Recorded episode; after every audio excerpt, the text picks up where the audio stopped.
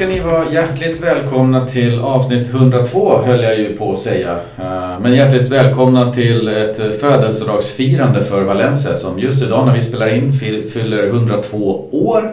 Eh, och det firar vi av med att sitta och surra lite Valencia eh, för 116 gången i ordning här i Valencia-podden. Är du laddad för lite tårta och tända ljus Niklas? lite födelsedagspodd. Ja, vi skulle ju mm. tajmat det här kanske så vi skulle haft avsnitt 102 idag med. Uh, men ja, nej men det, det händer ju ändå en hel del. Uh, mm. Matchmässigt så ser det väl ut som det gjort nästan hela säsongen. Att förra veckan så satt vi här och var, var ganska lyckliga och hade liksom en spännande match att snacka ner. Uh, men vi, vi var väl också, försökte väl ändå lägga upp de här varningsflaggen att det brukar se brukar liksom lätt bli lite så här när vi får en seger och då, även om det kanske inte var imponerande spelmässigt så var det ändå en tung, tung seger med vändning mot Villarreal. Eh, mm. Så är det väl lite tyngre, tyngre miner och tyngre analyser idag. Ja, verkligen. Men, men. Vi vill ändå lyfta fram 102-åringen till att börja med så börjar vi lite glatt och härligt. Så tar vi er vidare i schemat och ni känner igen det här nu med... Nästan. Vad säger du? Ja, det är nästan som man själv känner sig som en 102-åring idag. Ja. Inte samma energi och samma, samma trötthet liksom på något sätt. Det man kan väl nästan säga så om Valencia också. att Just nu så känns Valencia som en 102-åring. Liksom. Mm. Det, är, det, är, det är inte den här uh, pigga, uh, full med vigör 100-åringen som vi upplevde för två år sedan. Utan nu, nu, är, nu är det liksom så. Nu börjar åldern ta ut sin rätt om man säger så. Uh, nu mm. behöver man dricka lite vatten från den här äh, evighets... Äh, eller vad de kallar det. Evighetskällan. 102-åringen som klev ur Champions League-striden i toppen och försvann. Ja precis, i alla fall 100-åringen som klev, ner från att, klev ner från att vara äh, Campiones till att bli nedflyttningskandidat två år senare. 102-åringen som alla har glömt. Ja. Nej, så är det. Jag sitter faktiskt här med en eh, sprillans ny matchtröja och en liten annan eh, långärmad tröja på. Så jag är lite småladdad. Köpte, gick loss i butiken här i veckan så Ja det får man fan ge det. Det borde, det borde vi nästan ta upp här. Att, eh, det, var det var ju till och med i fredags kväll efter ja. den här tunga derbyförlusten som vi snart kommer in på som vi ja. satt och surrade i chatten där och så bara kommer det från dig. Själv var man liksom skitdeppig och man kände liksom nästan att, eh, ska inte säga att livet rann ur en men hela ens Valencia-liv i alla fall kändes liksom på botten igen. Och så bara, nej fan har jag varit inne i shoppen och storhandlat. Det, det var ändå, nej, hatten av för liksom det. Det är ju en äkta, äkta supportergärning får man ändå säga. Att I den tyngsta stunder klicka in i shoppen och köpa nya grejer. Ja men sån är jag lite grann faktiskt i, generellt sett. När det, när det går dåligt så gasar jag istället. Då kontrar jag ja. på något sätt. Ja, det, jag vet inte, inspirerande. man behöver ändå kitta upp sig lite ibland. Ha lite fina färger på paddelbanan eller när man är ute och shoppar i olika shoppingcenter. Så att, eh, de sitter fint på min smäckra kropp. Ja, men körschemat då. Vi har ju snackat ner en match då. Sen så har vi prinsar hit och dit och uh, nyheter och uh, så pratar vi upp om nästa match. Och det är precis, precis som du sa, det händer ju otroligt mycket kring klubben hela tiden. Så att häng med oss här så kommer ni gå härifrån om en dryg timme eh, mycket klokare vad det gäller eh, Valencia CF i alla fall. Eh, ja, eh, vi börjar med Levante Valencia 1-0. Roger Marti i 18 minuten. Eh, hur föll den här på förhand så spännande 3-5-2an eh, ut? Vad hände? Ja, det hände väl inte så mycket. det, är väl det är liksom korta enkla svaret. Vi, vi, fick ju, vi fick ju liksom det här precis som vi önskade och det här som folk hade snackat om innan. Och det är väl på förhand kanske man kan ge så lite kudos till Gracia. Eh, för jag tror att vi, vi kommer lite senare detta segmentet inte var lika nöjda med honom men att han ändå vågar prova den här. Eh, det var ju ett, ska man säga, ska man försvara någonting i insatsen så var det väl att det var ju ändå ett ganska skadedrabbat Valencia men mm. man fick ju ändå till en stark elva i alla fall kan jag känna. Mm. Ja, det var ju massvis med avstängningar, båda centrala mittfältarna och, och Maxi och Gaia och det är ju såklart eh, fyra tunga pjäser som är borta så det ska man ju ge dem att eh, man inte hade fyra 100% ordinarie eh, startspelare på planen. Eh, men, men ändå så kändes det ju väldigt spännande som vi sa. Ja och just att man liksom sa det kändes som att vi hade starka central linje på något sätt. Mm. Även, även, om vi då saknar spelare där också så fick vi ändå ett lite tryggare centrallinje med tre där bak.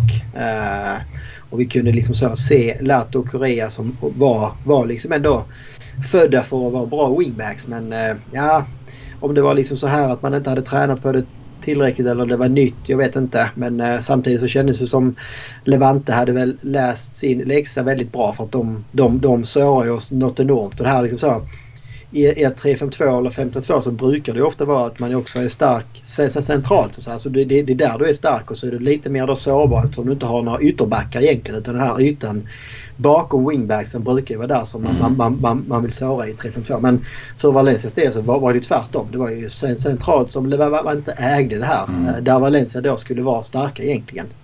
Kändes inte som vi kunde hålla i bollen eller liksom ta tag i någon taktpinne på något sätt utan uh jag kan inte säga att de pressade sönder oss men det var liksom hafsigt och, och det var, jag, jag, kände hela tiden att de kom i våg efter våg. De var mycket ja. rakare och direktare i, i, sina intentioner på något sätt och, och, det var ju flera stycken halvchanser eh, för dem innan eh, 1-0 kom rätt så tidigt. Ja, nej men det kändes ju, alltså, det kändes ju tidigt att eh, att Valencia skulle få, få problem. Alltså man, man, man kunde se rätt tidigt att Vass och Oliva nej, det var liksom, det är inget inom mittfältspar liksom för, för den övre halvan av La Liga om man säger så. Eh, vi har ju sett vad, vad, vad, vad var problem innan. Det kan ju ändå mm. funka liksom om man har en bra spelare sidan om sig. Och Oliva verkar ju inte vara riktigt redo för att vara den liksom ledande spelaren på inomhittfältet. Eh, så att, och där, och där kändes det liksom så. Förlorar man inomhittfältet så då har man rätt kämpigt liksom, i en match. Det är ofta där, där det ändå avgörs på något sätt. Så där behöver man gå in och i alla fall spela oavgjort. Och, eh, mest liksom så kanske märkligt på något sätt kan man väl tycka att, att det kändes liksom också som, upplevde jag i alla fall, att, att man, man, man inte var hetare allting. Alltså mm. så inställningsmässigt, attitydmässigt på något sätt. Och här hade vi hoppats också att Valencia efter den moraliskt tunga segern mot, mot eh, Villarreal skulle gå in med självförtroende och liksom gå in med jäkla boost och också på något, något, något sätt själva känna att nej, men nu vill vi följa upp en seger och liksom en bra insats med en till så att vi inte hamnar i det här. Bra match, vinst och sen kommer liksom en dålig match förlust. Så det, för det, det, det är så här säsongen har, har sett ut. Liksom. Det, har, det har nästan aldrig varit två bra insatser efter varandra. Nej. Nej tyvärr, jag tycker just med Vasta, det är ju hatten av och vi har pratat mycket om den spelaren som, som han uppträder som ett fullblodsproffs. Men jag tycker det, den här säsongen har det ju stått eh, väldigt klart och tydligt att eh, det är ju absolut inte en central fältare. Uh, vilket vi pratade lite om när han kom från Celta Vigo. Att det är ju en uh, truppspelare som, som kan husera på en kant. Han har en bra frisparksfot, kan husera centralt också. Uh, men, men det är en truppspelare och även i dagens Valencia så är han ju, tycker jag, långt ifrån en, en startplats centralt. Det, han har många svaga, svaga, svaga i spel eller matcher centralt. Sen tycker jag fortfarande att han är en, en duglig eller till och med bra högerback. Nu har ju Correa visat sig att han har lyft sig i sin form och, då behövs ju inte Vass där på samma sätt. Men, men nej, centralt ser det inte bra ut. Nej men det säger ju någonting liksom om dan danska landslaget så här halvordinarie högerback spelar på inomhusfältet mm. i Valencia på något sätt. Det är liksom inte ett Brasilien som man spelar för. Nej. Jag tycker ändå det, det säger en del liksom om kvaliteten på Valencia. Att vi, alltså för det är också så här. Det fanns ju ingen annan inom ett fältare. Det fanns liksom ver, ver, verkligen. Eh, det, det är Escudero men han ver, verkar ju vara helt, eh, helt ute i, i helt långt nere bland eh, fiskgratängen och mm. I frysboxen. Ja, Nej, det var det vi såg lite grann. Valencia hade förtvivlat svårt att vaska fram målchanser men släpper till en hel del och att det var problem på centralt mittfält såg vi. Men saknade över en mittback nummer två. Är inte den ganska stor? Vad håller vi på med där? Ja, här trodde man eller hoppades man liksom ändå när, när, när, när, när vi nu fick chansen att spela med tre där bak. Att man liksom så slapp välja mellan Diakabi och Hugo Gemon utan spela mm. bara två. Sen kan jag tycka det är märkligt att att det inte Gabriel, alltså för det blev ju någon slags tre mittbackslinje. Att, att det inte var Gabriel som fick liksom den centrala som liksom så. Det var lite mer stora. generalen kanske. Mm. Uh, kan gå in och styra upp då Hugo Diakabi sidan om sig. Det var kanske det var kanske det som också gjorde att det såg så jäkla rörigt och tungt och ja, jag vet inte. Det funkar ju verkligen varken för Diakabi eller för Gemon. Uh, och Gabriel gör väl heller liksom ingen supermatch men märks ju tydligt att han, han har ju andra kvaliteter än något för andra har. Jag tror tanken där var ju att Gabriel skulle täcka upp lite bakom en ibland något flaxig Correa men på vänsterkanten så har du en Tony Lato som då eh, backas upp inåt då kanske snarare än bakåt av en Hugo Guillamon. Eh, och Lato tyckte jag ju stundtals agerade forward. Det var ju en otroligt fri roll han hade att springa runt och, och vara offensiv. Eh, och, och, det lämnade ju Diakabi ganska utelämnad i mitten. Och jag hade ju aldrig satt honom där. Jag kände spontant att det är väl solklart att Gabriel ska vara exakt, central. Exakt. Ja.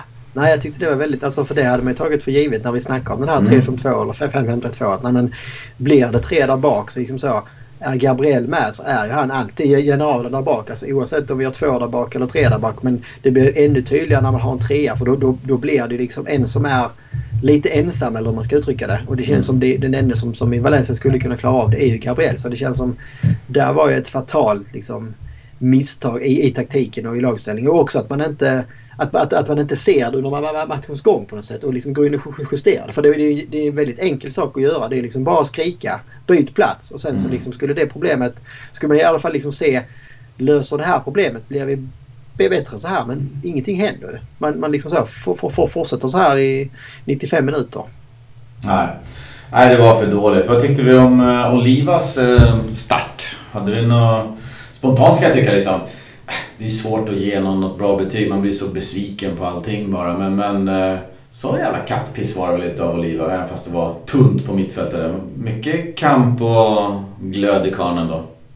Ja, jag kan hålla med. Det är mm. liksom inte så här att det, det går att säga efteråt att han, precis som du säger, var liksom bland de sämre eller sämst. Heller mm. ingenting som sticker ut kanske. Eh, och också väldigt, väldigt svår svår match såklart. Det är ett mm. nytt spelsystem där Valencia överlag upplevdes lite virrigt på något sätt. Mm. Eh, har då en vass bredvid sig också som inte heller spelat liksom inom ett fält regelbundet på något sätt. Så att båda två hade ju ibland problem att hitta rätt i positionsspelet och det är klart har båda problem så är det svårt för, att, att, få hjälp av den andra att styra rätt på något sätt. Och de, de två har väl aldrig spelat ihop kanske heller. Så att, ja, en del liksom så här ändå en del eh, förlåtande saker runt omkring som, som liksom ändå där jag ändå känner så här, men det fanns ändå saker som, som, som du säger som man gärna hade velat se mer av. Men då mm. kanske till, tillsammans med Rakic eller tillsammans med, med en Soler som, som har mer erfarenhet av den positionen sidan om. Ja, jag tyckte det fanns inställning hos Kahn i alla fall. Uh...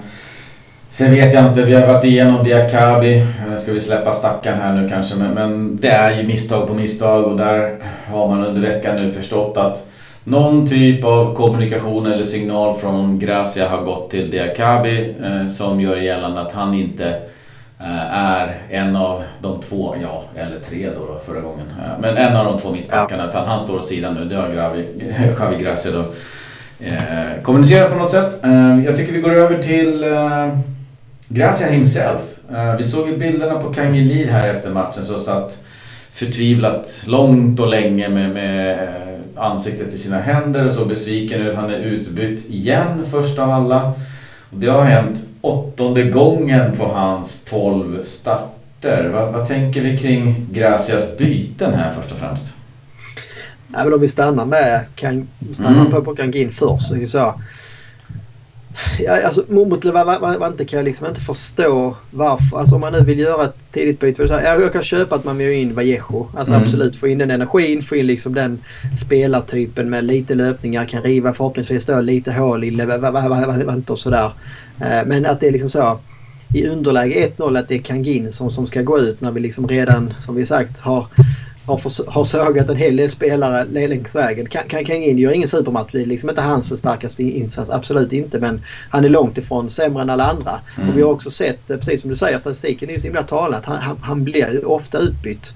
Eh, och ofta är han också utbytt tidigt och för, för, för, för först av alla. Mm. Den enda gången jag komma ihåg han har spelat 90 minuter. Det var ju här för några veckor sedan när han också står för den här helt magiska genomskäraren mm. som, som betyder tre poäng på övertid. Eh, så där liksom trodde man ju ändå liksom att Poletten skulle ramla ner. Att, ja, men det är ganska bra att ha Kangin på planen så länge som möjligt i alla fall. När, när vi jagar mål. När det står och väger eller när vi har underläge. För att han kan bli blixtra till och de kvaliteterna som han har, det har ingen annan egentligen på något sätt. Så jag tycker mm. det är väldigt, väldigt märkligt byte. Uh, Kollar man sen också bytena generellt ser man vad vi vad har vi för spelare på slutet när vi då ska jaga? Det, det, det, det är liksom en Cotrone och det är, det, det är en Jason och det är då en Vallejo som liksom så.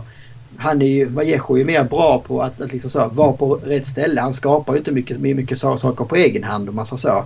Och sen har vi då en Junos som... Ja, ja det är andra som måste skapa åt Vallejo. Han förvaltar Exakt. ju grejer liksom. Ja. Och tar du ut Kangin så tar du ut en, en som verkligen kan skapa. Ja, nej, jag, som sa, väldigt märklig alltså så här, taktiska förändringar och bytena på något mm. sätt. Jag vet inte. Eh, det var inget av... Det var väl så här när, när, när han slänger in Alex Blanco och tar ut eh, GMON så kändes det som att det var väl offensivt byte på något sätt. Även om det kanske egentligen också innebar att man gick ner på 4-4-2 igen. Eh, rent krast. Mm. Eh, men det var väl ändå något, något sådär. Nej, men, någonting händer i alla fall. Sen ja, jag vet inte. Sam, samtidigt så är det ju liksom ingen superspännande bänk han har att leka med. Men då, då, då blir det ju ännu mer förvånande att Kang Lee bara får spela 65 minuter eller vad, vad, vad det är liksom. Om man liksom ser på vad det finns för spelare på bänken. Jag tycker Precis, jag håller med dig där. Man tänker, Kangeli, jag tycker han absolut ska spela. Eh, du kan byta in Mano Vallejo kanske något senare och mot någon annan spelare om du då till exempel vill ta ut en, en, en äh, Uh, där kan han mycket väl plocka in Manu men, men jag tycker så här, när, när du har tagit ut Kangeli på bänken och, och du liksom går för och lyfter in eh, Jason i 85. Ja. Alltså det blir, det blir nästan stötande för mig. Liksom, ja, vad i helvete gör Jason på planen när vi har en Kangeli liksom? Nej men ta in Vallejo men, men tar du ut Diakabi eller Hugo Exakt. då gå över till 4-4-2 så liksom folk laget känner sig trygga med på något sätt. Eh, mm. För det, det hade ju inte behövt bli defensivare för det. Utan det är liksom mer ett offensivt 4-4-2. Eh, ha, ha Vallejo och eh, Gamero högst upp och ha Kangin som liksom lurar där bakom då på, på något mm. sätt. Eller något. Alltså, våga ge han chansen att spela en roll där han liksom kan, kan, kan få ut någonting också på något vis. Eh, nej, så att eh, Gracia och det är väl och också liksom när, när man ser han står där, både bytena och taktiken och allting så utstrålar verkligen noll karisma, noll ja. engagemang och noll liksom så här att han bryr sig på något sätt. Mm. Nej, det, det håller jag med om. Så att, eh, jag tycker bytena var konstiga. Jag förstår Kain Lee som också är besviken. Han är säkert Absolut. delvis besviken på... Eh, jag tycker inte att han ska vara för besviken på sin egen insats. För att jag tycker att han har... Han sänder signaler hela tiden, matchen igenom och uh, alla andra matcher också. Att han vill någonting. Han vill ha boll hela tiden. Han springer och löper och verkligen, verkligen söker boll hela tiden. Och det, det sänder signaler eh, till folk att här är det någon som inte vill gömma sig och slå alibi-passningar. Så det ska han ha. Men jag tror att han är besviken såklart över att han är utbytt. Eh, jag tror att han är besviken över att laget ligger under och jag tror att han är besviken lite grann på sin egen insats. Eh, jag tycker bilderna är så jäkla talande. Man kan väl dra olika växlar på det där men det är trist att se. Jag tycker att han har haft en fin eh, senvinter ska man säga så, eller vår här. Så att, eh, han förtjänade att vara klar, kvar på planen där. Ja, men vi kan väl gå in på Gracia då. då.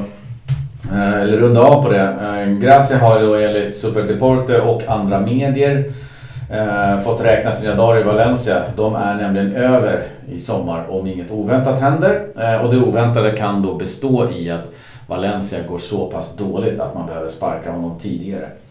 Eh, men Gracia försökte ju då som sagt se upp sig redan i oktober eh, men blev nekad då av Anil Murti. Sen så var Gracia ändå väldigt nära att få sparken redan för några veckor sedan. Eh, men då hade det kostat Valencia pengar å andra sidan. Men på grund av usla resultat då. Nu ska klubben då ha bestämt sig för att Gracia blir kvar säsongen ut. Men i sommar då påbörjas ett nytt projekt och Gracia ingår inte i planerna. Samma sak gäller då om prinsen köper in sig eller inte. Uh, vad, vad är det för projekt som avslutas? Ja, till att börja med så är det ju... Man kan ju inte låta bli att skratta liksom, när man hör dem prata liksom, om projekt. För det var, ju, det var ju samma sak i somras här. Att, nej men eh, lärdes vi tackar liksom för all hans insatser. Han tog ju Valencia till en historisk eh, eh slutspelsplats i Champions League. Vilket inte väl var hans förtjänst men vi kommer alla ihåg det där. Eh, för nu, nu, nu gick ju Valencia in i ett ny, nytt projekt och då, då, då, då ska man få in en tränare av Javi Garcias kaliber. och nu är det dags för det här projektet att avslutas och det ska påbörjas ett nytt projekt. Så är det så här, är det ett årsprojekt som vi ska jobba med nu eller vad fan är liksom frågan om? Ja. Sen, sen liksom, är inte det, att, det är inte det att jag sitter och försvarar Gracia men jag tycker det, det, tycker det blir löjligt när, när man pratar i det här som att det är projekt på något sätt. Mm. Det är väl liksom uppenbart att Gracia och Valencia det har inte gift sig. Eh, det, har liksom, det, det, det krockar ju tidigt. Det krockar liksom redan innan säsongen hade dragit igång. Liksom, så var ju Gracia ute med all rätt då och liksom mm. eh, eh surrade på presskonferenser om att han hade blivit lovat helt, helt annat. Och redan där så ska det här sig. Alltså, redan där börjar man ju liksom se på Gracia att hans engagemang för, för det här börjar sakta dala. Och sen så från oktober och framåt så har det ju varit väldigt, väldigt lågt engagemang. Eh, ja, och det, vi pratade om det väldigt tidigt i, jag tror att det var typ eh, november, december där jag frågade en fråga som du inte skulle få svara ja på. Eh, men det gjorde du och det var om Gracia skulle bort. Tänkte jag. Men då var du väldigt tidigt på bollen och jag tänkte så här, ah, vet du, fan lugna dig lite nu. Men jävlar vad jag sitter ner i din båt nu. Uh, skicka den där jäveln. Jag är, jag är så less på, på... Vi pratade här innan också. Jag tycker inte att de bra insatserna eller de bra sekvenserna som, som eh, Valencia har jag tycker inte att det är Gracias förtjänst. Jag tycker det är kaptenerna som knyter näven i fickan och visar lite tåga på planen. Jag tycker bollen studsar vår väg några gånger och vi är lite, med, lite stäm sådär. Jag kan inte se riktigt vad, vad, är det, vad är för Gracia ska liksom få någon credit för någonting. Jag tycker liksom, nej, absolut. Låt han sitta kvar den här dödgrävarsäsongen om det inte går åt helvete. Sen är det bara att säga tack och hej. Kom inte tillbaks. Ja, nej, men jag, alltså, för mig, det handlar mycket om psykologi på något sätt. Ja. Uh, man ska inte kalla det psykologi kanske. Och jag, jag, kände ännu mer efter förra säsongen där det verkligen kändes som att det hade vi en Selade som inte hade kunskapen och hade kanske engagemanget men den hade väldigt dålig utstrålning. Eller? Ja, uh, samma så det kändes verkligen så. I år så behöver vi verkligen, alltså, vi hade kanske inte behövt ha Javi Gracias för jag tror han har nog kvaliteter. Alltså, mm. Det är mm. liksom så, ingen usel tränare. Men jag tror det viktigaste den här säsongen var att få in en tränare som kan liksom få lite grinta och få lite geist i laget. Mm. Så få alla att liksom så här, kräva ur vi hade verkligen behövt att varje spelare ligger så nära som möjligt sina 100% varje match på något sätt. Vi behöver inte ha någon taktiker. Vi behöver liksom inte ha något sånt här tränargeni. Utan liksom, den här säsongen var det så uppenbart att det, det är nästan mer en psykolog som du behöver för att få ihop den här gruppen. För att det är så jäkla stökigt runt omkring laget. Både inför säsongen, under försäsongen och nu med alla prinsar hit och dit som vi kommer mm. till och all, allting annat. Så det behöver vara en tränare som är jäkligt trygg i sig själv och som kan liksom få gruppen att fokusera på det de ska göra. Eh, och när man liksom börjar höra Gracia snacka redan i oktober och eh, redan där sipprar ut att han, han liksom sagt att Nej, men det här har inte blivit som jag tänkt mig, jag, jag vill gå. Men stannar kvar i stort sett enbart på grund av att det, det liksom skulle vara väldigt dyrt för honom att säga upp sig. Då blir det för mig, nej alltså och då, för då, det blir ju ofta så, motfrågan blir, ja men vem, vem, vem ska vi ha istället då? Nej, alltså jag tycker det är, jag, jag tycker det är fel, fel sätt att approacha det på. Ja. Ska, ska vi ha Gracia bara för att vi inte kan ja, komma på någon, som, någon, någon, annan på något sätt? Alltså, det, det får man väl lösa då. Ta in liksom någon... Eh, ja, jag vet inte. Jag vill inte ens spekulera i det men jag tycker... Jag, fortfarande så. Jag tycker inte det, det, det är för sent att göra sig av honom nu heller. Nu, nu har vi kommit ändå till, till en sits i ligan kanske där vi ja, nu ska vi, nu ska vi inte ta ut någonting i förskott men vi, börjar, vi sitter ändå tryggare nu, alltså så här nedflyttningsmässigt än, än, än, än vi gjorde innan. Men mm. Vad hade hänt om vi gjorde oss av med Gracia i november, de, de, de, december? Så det hade funnits ganska bra chanser att vi ändå mm. fortfarande hade kunnat ta häng på en Europaplats. Alltså så tajt är det och liksom, där är inget av de lagen där uppe som är så mycket starkare trupper än vad Valencia Så hade fått in liksom en tränare som kunde maxa ur eh, det, det, det som finns i Valencia hade vi lätt kunnat ta 10-12 poäng till och då hade vi varit 6, 7, 8 kanske. Och liksom haft häng där uppe istället på riktigt. Ja, den enda, jag kom på två saker här. Den, den gången jag har sett Gracia visa mest engagemang det är ju när han vill att Hugo Guillamon ska gå ut på fel ställe och ropa ja, till sig Vallejo. Då jävlar brann det i karln liksom.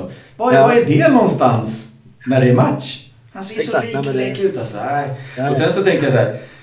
Någon som jag då äh, har fattat lite tycke för. Äh, och vet inte om de är så här 100% eh, grundade. Men det är den här Sigurd Aranalde, andre tränaren. Ja, ja, ja, Fan, låt han ratta den här skutan en stund. Äh, sen, sen, så finns det säkert så här moraliska aspekter att han kanske inte ska ta över efter sin bundsförvant Gracia och så vidare. Men vad fan, kör på Aranalde. Han gillar det. Nej, men det, det känns, alltså, det bör ju komma till ett läge där det också är så här kan, kan det bli... Eh, kan det, alltså, vad, är, vad är det som, som kan bli sämre? Alltså, det, det, kan alltid bli sämre, det kan alltid bli värre. Men vad är det egentligen nu som kan bli sämre? För ofta får du ju ändå någon slags effekt i truppen också om du får in en ny tränare. Liksom, att du får en liten moralboost, du får liksom lite engagemang av sig själv på något sätt. Mm. För att det mm. kommer en ny coach som ska ta ut laget. Att då höjer alla sig lite grann. Så att det känns som... Jag tycker det, alltså, framförallt om vi alla är överens om så den, om vi skulle ta in en interimtränare nu så är det bara en interimstränare. Så sen så kan, mm. kan man då hellre scouta till, till, till, till sommaren och då hitta någon tränare som man tror på på lite längre sikt. Alltså mm. hitta någon, någon, någon tränare så här mitt i, då, då blir det ofta skit av det. Så lös hellre det, det internt då och ha liksom som, som du säger den här andra tränaren eller ta in Voro eller ta in liksom vem fan han som helst egentligen. Men den andra tränaren alltså, det är en jäkla skön snubbe. Det har ju varit flera artiklar om hur omtyckt han är för eh, sitt sätt att vara. Att han är så rak, han är så ärlig och han är så reko. Det är liksom en, en rejäl kille liksom. Och han har ju tyckt att eh, han har ju liksom blivit kär i den engelska typen av fotbollen och, och bott och verkat. Han spelade ju där och har verkat där mycket. Och, eh, det, det, verkar vara en eh, reko snubbe. Han, han skulle jag verkligen vilja se ta skutan. Jag tyckte det såg bra ut från bänksidan så att säga när han eh, stod där istället för eh, Gracian Gracia när han var avstängd. Ja man såg ju alltså det var i alla fall en hemmamatch där. Jag kommer inte ihåg vilka det var vi mötte. Men där, där, där tyckte jag också man, man, man, kunde se en lite annan inställning på, på spelarna. På något sätt. Sen, sen, sen, så det också kan det vara. Ja det var det nog va. Mm. Uh, kanske det också är svårt liksom så. Mm. Ja, hur mycket, är det, hur mycket är det på honom och hur mycket är det liksom på... Efter, eftersom det är liksom så himla match, match, match bland, bland, bland, spelarna också på något sätt. Men det mm. känns ju som mer en tränare som skulle kunna jaga skiten ur spelarna. Verkligen liksom så stressa dem och pressa dem om de liksom så har liksom låg, låg dag på något sätt. Mm. Det känns som Gracia har liksom tappat förtroendet kanske. Alltså, det är klart att alla nyheter sprider sig till truppen också om de vet att han från oktober vill egentligen inte vara där. Han är bara kvar där för att han liksom en, en, inte vill bli utköpt. Hur mycket respekt får du liksom av din grupp då kanske? Och vad sände han för signaler på träning när, när det gick precis. upp för honom att det inte kommer någon nyförvärv? Det han säger, ni som står här ni är inte tillräckligt bra. Jag hade blivit lovad att det skulle komma in fem nya spelare som är bättre än er, som, som konkurrerar med er. Nu blev det inte så, så nu står jag här med brallorna neddragna och skäms. Så, vad, vad, det kan du inte gå in med. Alltså, du kan inte Nej. deppa och säga upp det för sånt. Alltså, ingenting blir bättre av det. Om du inte får sluta då. då. Eh, för då försvinner det liksom. Men, men det, det, är helt fel. Jag, jag, är med dig så hårt. Jag var inte med dig då när du sa det första gången. Men jag, jag, jag, får uh, ångra mig och uh, bara kliva ner i Hermansson-båten här. Då. Ja, det hade gått om plats. det gott om Nej, jag tror att det börjar bli rätt trångt nu kan jag säga. Just i den här Gracia Out-båten. Ja, nej det börjar väl bli... Eh, det, det, det börjar liksom bli majoritet som är på den sidan nu. Eh, där det kanske var tvärtom i höstas. Eh, och jag, jag, liksom, mm. jag, jag hade också egentligen alltså full förståelse i höstas för... Alltså rent krasst så, så var det väl ingen av oss som egentligen ville att det skulle bli så. Att vi liksom så skulle ha Gracia ett par månader och sen så skulle man börja, börja skrika Gracia out på något sätt. vi hade ju gärna velat ha... Alltså är det någonting som liksom historiken i Valencia har lärt oss är det ju att den här tränarkarusell-grejset, eh, skitet. Mm. Det leder sällan till, till någonting bra. Eh, men ja, jag tyckte ändå, jag vet inte, jag, det, var, det var de här psykologiska sakerna på något sätt som jag fastnade för. Ja, det gjorde du helt rätt i. Nu ser jag dem också. Vi gör väl så att vi bokför, vi gör bokslut. Levante Valencia 1-0 en trist förlust. Och eh, riktar blickarna mot prinsar hit och dit. Uh, där har vi prinsen av Johor då. Som tidigare i veckan eh, meddelade sitt närmaste folk att inom kort så kommer det nyheter. Vad nyheterna består av är eh, lite oklart. Men någonting är ju helt klart i görningen. Uh, sen kom det information då redan i söndags om att prinsen och Peter Lim hade haft ett två timmar långt möte för att försöka komma överens kring detaljerna i prinsens intåg i klubben. Eh, och då var det liksom, jag tror att det var Hette han Salva Gomis som, som kom ut med nyheten och det var liksom såhär, jaha, hur fan visste du det? Och så här, men, men, men det har ju visat sig nu att det stämmer. Uh, han har ju då, vi kan väl gå in på det du som är våran sociala medier-expert, uh, säga, våran influencer. Här då. Men, men han har ju haft en liten pajig Q&A, alltså frågor och svar idag på, på Instagram. Vad, vad läser du ut av det? Förutom att de faktiskt har haft det där mötet i Singapore. Ja exakt. Nej men han är ju, alltså det blir ju uppenbart och det...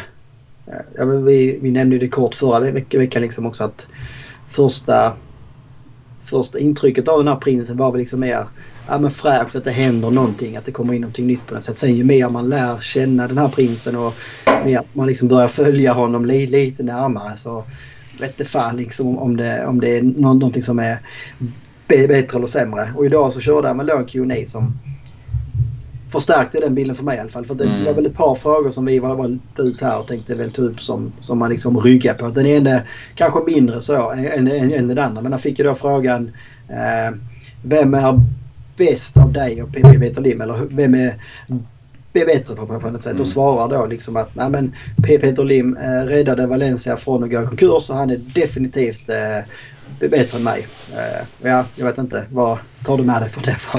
Äh, det första jag tar med mig är att jag inte lägger så mycket vikt i det. Uh, jag undrar spontant sett vad ska han svara? Bättre på vad?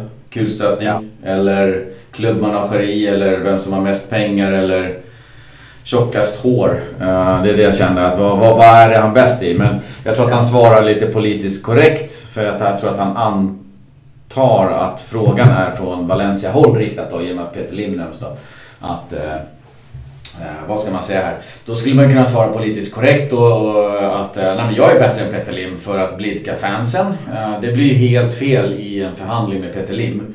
Eh, att, att stöta sig på det sättet. Så att det politiskt, eh, ja vad ska jag säga? på något sätt så är det politiskt korrekta svaret i en förhandling med Peter Lim att Peter Lim är bättre. Han räddade klubben från uh, Vagnstrup. Men jag vet inte. Bättre på vad, tänker jag bara. Det är en ja. öppen fråga liksom. Men, men uh, ja. Ja, nej, jag håller med. Jag tolkar mer liksom så här, det här kändes som, för att jag antar, han, han har också valt ut den här frågan och vill mm. svara på den på något sätt. Ja, exakt. Han svarar på det sättet som han gör så känns det som att han ville få det här sagt. Jag vet inte det, om det kanske också Eh, kan ju ha fått kritik av Lim på de andra uttalanden han gjort innan. Han har mm. varit lite så syrligt som vi haft uppe innan. Liksom så att han tycker att Valencia, en fotbollsklubb ska styras av personer som kan fotboll hit och mm. dit. Och det har ju varit liksom så kniv i ryggen på Anil absolut men också liksom indirekta pikar till Lim på något sätt. Eh, och här känns det som att han ville försöka rädda relationen på något vis. Ja. Eh, det är det jag läser in i det hela. Att det, är, det är ett ganska korrekt svar. Jag tror inte att han kan svara så mycket andra grejer. Men precis som du säger så har han med, med 3 miljoner följare fått mer än de här 22 frågorna eller vad det var. Han kunde ha valt bort den här frågan. Exakt, ja. No, det är det man sa hade han velat svara liksom så här, för det, det han inte verkar förstå det är liksom så här. Om man har byggt upp liksom någonting fjäsk för Valencia-supportrar så. Så den här frågan tar ju ner det för många. Liksom. Alltså här, här, här mm. kommer ju många liksom tycka att ja, han ligger i samma säng som Lim. Det här är liksom inte ett dugg bättre. Där han ändå säkerligen har kunnat charma några innan. Så hade han velat svara smartare så hade han bara sagt att eh, Lim är bra på en del saker och jag är bra, bra på andra saker. Eh, mm. Punkt. Det, det, det, liksom så, Ja, jag tyckte det var ett mycket klokare svar men... Eh, det, jag tror att han, det kan vara så att han är inte så, så van vid... Jag tror att han är ganska van vid att svara ganska laid back på de här frågorna. Ganska öppet ja. och sådär. Nu när det är en ganska, eller väldigt knivig situation i Valencia och allt man säger blir stora saker. Då måste det vara lite mer väl genomtänkt. Uh, och det kommer vi väl till lite längre fram här där en fråga verkar vara borttagen. Uh, ja. Men vad säger du om nästa här då? Are you going to buy Valencia Club de Football? Today is our 102nd uh, anniversary.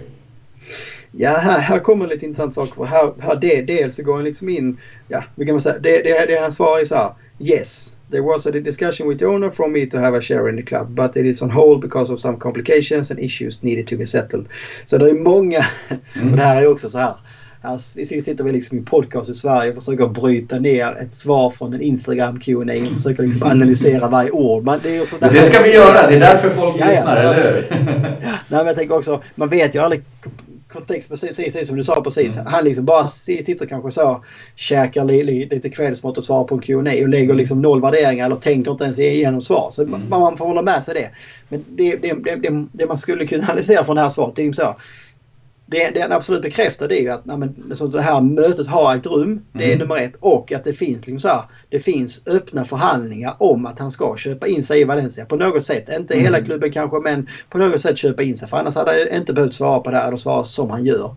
Eh, och att det liksom så här det som har hänt är heller ingen dealbreaker. Utan det, det, det, alltså, jag tolkar mer, mer så här ja, det, fin- det fanns diskussioner eh, men det, det, är ett par detaljer som vi behöver lö lösa för att kunna gå vidare i processen. Ingenting konstigt. Alltså det här bekräftar ju snarare liksom Eh, det här är ju första gången egentligen som det på riktigt bekräftas eh, direkt från honom på något vis. Mm. Att det pågår eh, förhandlingar. Så de här mötena hit och dit är ju ingen av de här inblandade som har kommenterat eller bekräftat. Men det här, här, här bekräftar ju faktiskt att det faktiskt finns någonting konkret. Mm.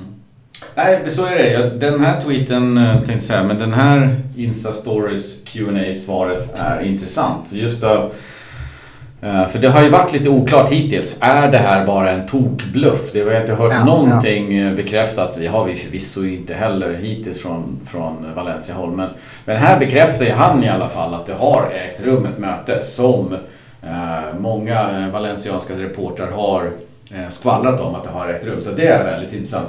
Sen att han säger då att, eh, att det fanns lite complication och lite issues. Det är ju att ja, det finns saker att reda ut. Så att det är eh, on hold, men de eh, needed to be settled. Att man måste komma överens om saker. Och det tror jag är en, en ganska stor grej här. Ska du köpa en hel klubb eh, så behöver du komma överens om en prislapp. Sen finns det såklart andra saker också. Men ska du köpa in det i en del av en klubb så är det mer komplicerat. Hur stor ska delen vara och hur stora befogenheter ska du få? Här Exakt. tror jag att pengarna inte är någon större issue.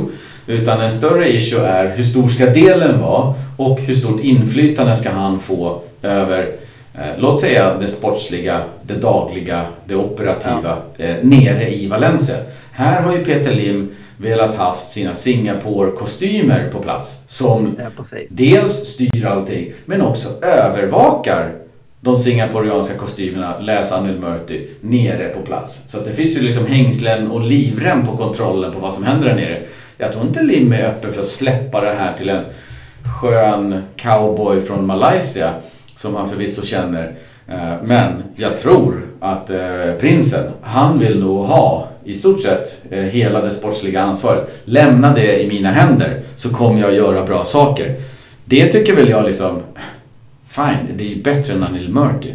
Men, men jag tror inte att den Peter Lim jag, eh, låt oss ha lite sådana här apostroftecken på, den, Lim, den Peter Lim jag känner, den Peter Lim jag har lärt känna genom media, han släpper inte många tum på, på styrseln. Han vill ha full kontroll. Och det är där jag tror dialogerna har eh, sina issues och complications.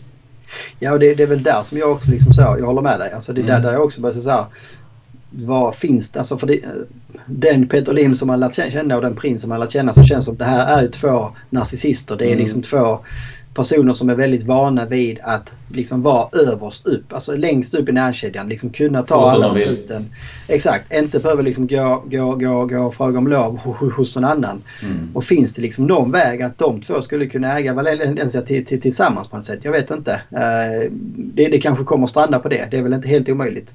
Men jag håller med, jag, jag tror precis, precis som du att mycket kommer väl handla om det. Att ska prinsen gå in så tror jag inte heller det handlar så för honom om pengar eller det är 25 eller 60 utan han vill mer ha garantier att Går jag in, om det så bara är att han går in som eh, president eller sportchef så vill han liksom så.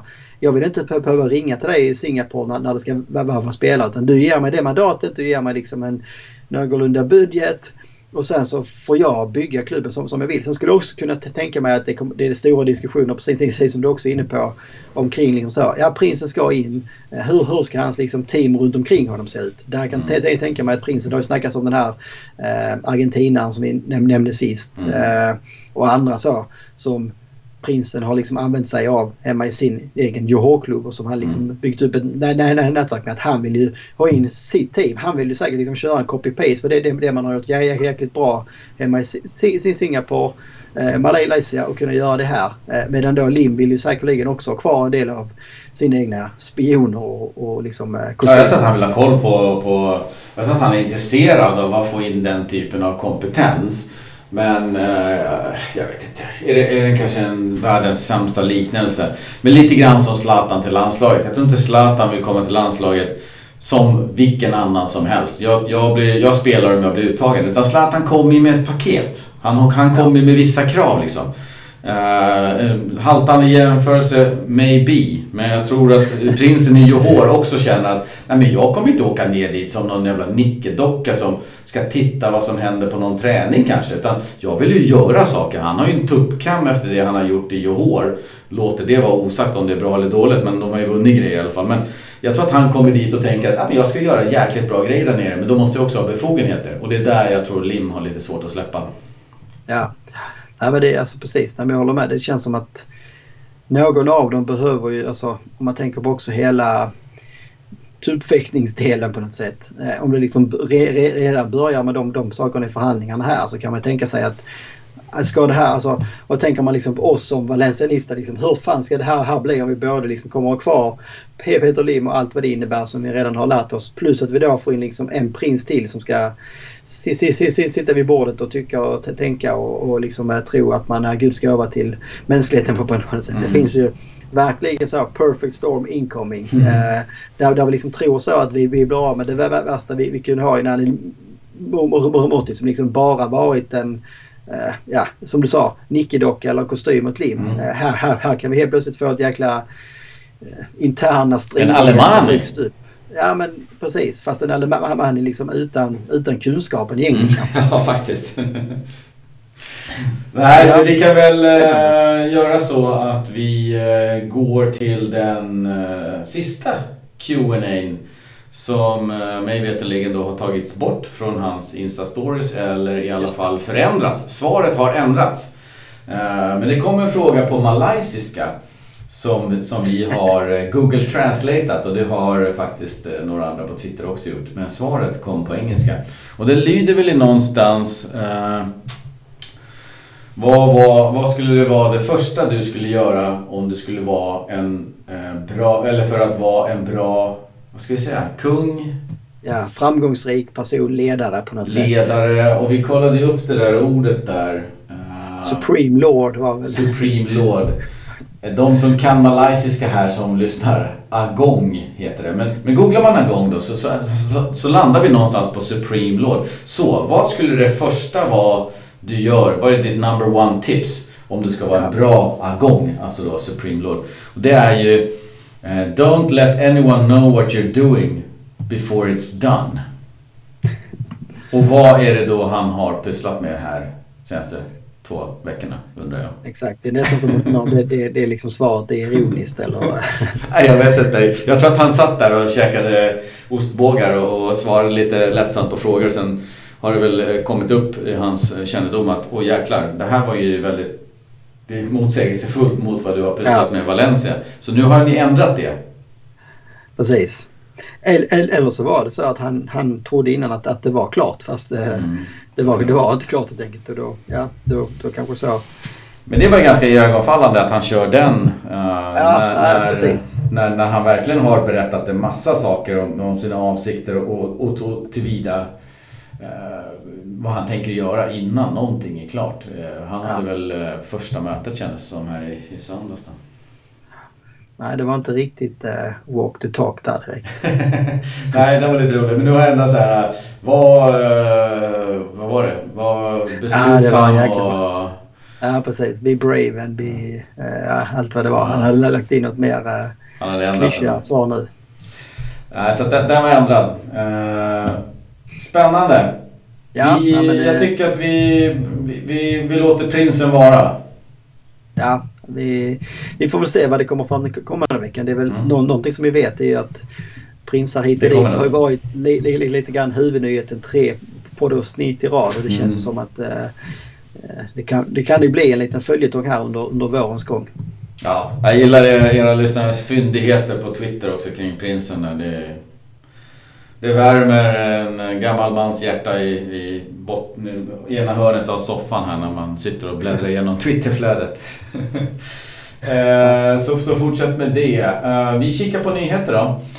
Eh, och i parallellt med, då, med, med prinsen så, så har det ju tidigare under våren, det har ju susat i säven länge. Det har ju snackats om något sammanslag, något hopkok av affärsmän och rika gubbar i Valencia har gått ihop och det ska komma någonting där. Det har ju snackats om i alla fall. eh, i, i podden också att det har kommit ett bud från de här eh, på runda slängar 50 miljoner eh, euro. Ja. Men att det har nekats då, självklart känner jag. Det, låter i mina öron som väldigt lågt och för lågt. Men nu har det då eh, framkommit information här nu den senaste veckan att eh, eh samma gäng eh, har då höjt sitt bud till eh, 230 miljoner euro, vilket ju är väldigt mycket pengar. Och jag, jag känner lite grann att Ja, nu är det dags för Lim att lyssna. Här eh, har vi då eh, någon typ av investeringsfond som då står för eh, i runda slängar 205 av de här miljonerna och sen de här rika gubbarna står för eh, resten. Eh, så, så är det sagt. Sen har det sipprat fram något namn idag. Jag tänkte inte nämna dem för jag vet inte vem det är och jag tror inte att det är någon av lyssnarna heller som vet vem det är. Det är någon lokal businessman då som har lite pengar. Men, men här jobbar man ju med, det sägs att man har kontaktat Jorge Mendes eh, för att liksom nå till Peter Lim. Det sägs att man har eh, kontaktat Peter Lim och, och liksom verkligen eh, på riktigt ämnar att lägga fram ett bud eller i alla fall liksom nämna att här står vi eh, på den här nivån nu. Parallellt med det här så har ju den här Llorente, gamla presidenten i Valencia, som också var med, jag vet inte om han är med i det här konsortiet, ändå om han agerade själv eh, så, men också har figurerat i tankarna om att köpa det här och det var det Paco var inne på också när vi intervjuade Paco. Eh, men, men då sa ju Paco att han är för gammal, han har lagt av. Men den karln har ju då eh, krävt, om jag inte minns fel nu, ta fel på gubbarna där nere. Men den karln har ju också krävt ett möte med Anil Murti eh, som också har genomförts. Eh, men det var också för att höra sig för om klubben var till salu och där var det ju nej då. då. Nej, den är inte till salu. Ja. Vad va, what do you make of it? Vad händer? Nej, alltså det är en jäkla soppa och det är väl liksom mest man hejar till på är ju de här uh, summorna som cirkulerar. Liksom att mm. Först så kändes det som att de här 50 miljonerna som vi liksom sa först som att man då det, det var det för, för första budet som man hade lagt fram och som man liksom vad jag förstod det mer på rak, på rak arm hade bara nobbat liksom att nej det är absolut inte aktuellt. Uh, och sen då att nästa rapporter som kommer ut är att budet är höjt till 230 miljoner. Alltså det är liksom inte så. Det går från 50 till 100. Det är också en rätt stor höjning. Men här går det från 50 till 230. Eller från 50 till 55 som man tänker liksom så. Ja, ja men, ja, men lite, lite, lite så. Och det är också lite så. Börjar man kolla så. Man kan tycka att 50 är rätt lite men samtidigt kollar man på vad, vad det du, du får liksom för 500 miljoner kronor. Ja, det är liksom en klubb som har 5 miljarder i, i, i skulder ungefär. Mm. Du har väldigt, väldigt, väldigt få tillgångar kvar. Alltså, du har Gaia Soler kanske, Maxi som skulle kunna inbringa någon slags eh, summa om du vill göra det av med dem. Du har en liksom, Mestalla-mark som man inte har fått sålt de senaste 15 åren. Så som man har försökt sälja den. Mm. Eh, du, du står liksom då eh, med, med det här, här, här skelettet så du har liksom inte bara, bara skulderna på nya redan utan skulle liksom det skita sig helt så har du liksom så här återställningskostnader och allt vad det mm. innebär. Eh, Samtidigt är det en stor plattform och en stor möjlighet eh, såklart i en så stor klubb som Valencia att göra någonting bra. Men då gäller det att göra det också. Men, men ja. som du säger så köper du en ganska dyster produkt. Ja, ja nej, precis. Nej, det är alltså, sen det här 230 spekulerar, det, det, liksom, det ryktet tog aldrig riktigt fart på något sätt. Alltså det, det, det, kom bara ut att nej, men nu är ett nytt uh, bud på gång. Eh, och så tänker, då bör, brukar det alltid kunna, kunna vara bra att avvakta någon, någon timme och se vilka plockar upp det här. För det brukar ändå kunna, kunna vara en indikation på hur, liksom, hur trovärdig källa det var på något mm. sätt. Sen behöver det inte betyda något men det tog aldrig riktigt fart. Så det, det, det är svårt att säga också. Mm. Och man blir så himla jag vet inte. Det kanske också är att man, man blir så himla nojig på något sätt. Men helt plötsligt så är det så mycket som händer. Så man börjar tänka så.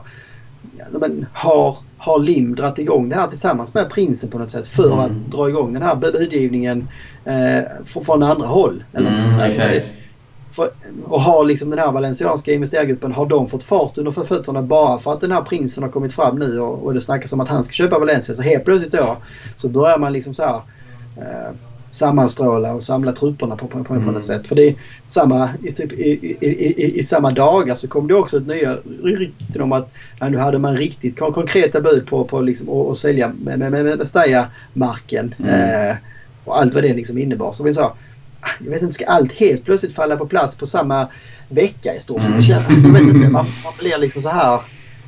vi är luttrade, vi får låta det gå. Vi får låta ryktena gå lite grann. Men, men man kan ju inte annat än att, precis som du säger, börja undra vad är det som händer. Det verkar ju vara väldigt mycket saker på väldigt olika håll som händer. Ja, och stora saker liksom. Alltså det är liksom mm. inte så att nej, man ska öppna en akademi eller man ska öppna en ny shop. Så det är mm. liksom mm. väldigt stora saker som helt plötsligt... Eh, och alla de här sakerna liksom allt det här spelar ju egentligen rakt i Peter Lims händer. Så det finns liksom mm. också så här. Det finns någon som, som vinner på att, att de här sakerna tar fart om man säger så. Mm. Jag gillar när du är lite cynisk och har en foliehatt på mot, mot folk som jag inte tycker om som Peter Lim.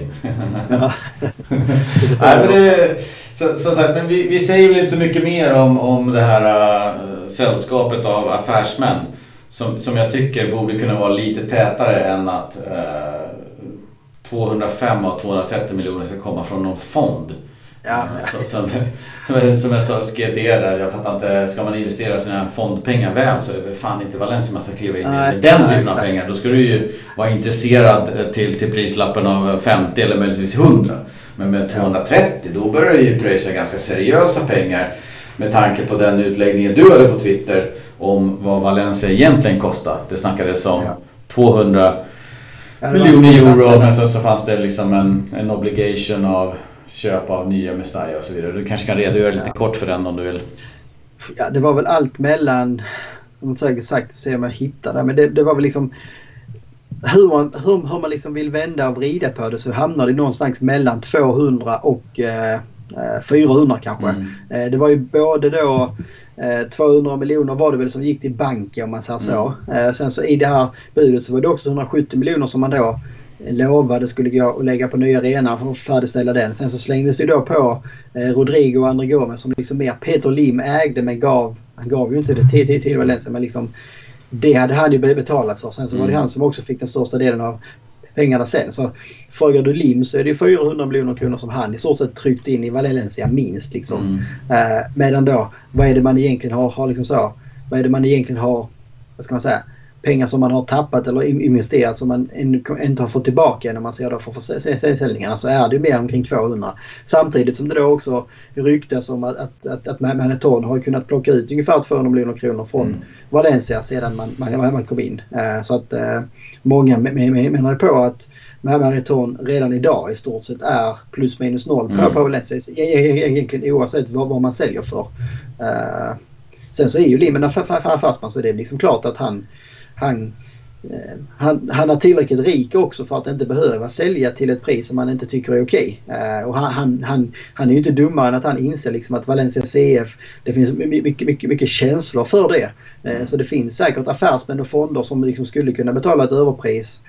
Bara alltså så, för att man då låter känslorna lite grann ta överstyr i affärsbesluten på något sätt. Där, där, där kan ju Lim vara helt iskall och bara liksom eh, Eh, trissa upp priserna på något sätt. Och kan du då det, det, dessutom så, så, som nu få med liksom en prins in i spelet och på, på, på förhandlingsbordet och i en budgivning som har obegränsat med pengar. Så kan ju Lim liksom sitta och gnugga händerna och liksom se den här jävla fonden och det här liksom investerarkonsortiet försöker skrapa ihop allt mer pensionspengar i, från Valencia-fans på, på, på, på, på, i det här. Så att det, det känns, I slutändan så känns det som att det finns inga liksom vinnare mer än lim. Det känns liksom det är, det är liksom det som är eh, kontentan i alla olika scenarier, tyvärr. Eh, på något vis. Jag känner lite grann så här, jag, jag, skulle känna mig lite grann som en vinnare ur den pissiga situationen som, som vi befinner oss i. Om ja. Valencia, eller jag, vi fans. Om, om Valencia skulle liksom skaffa sig en ägare eller någon typ av styre som inte består i Lei Hun Chan eller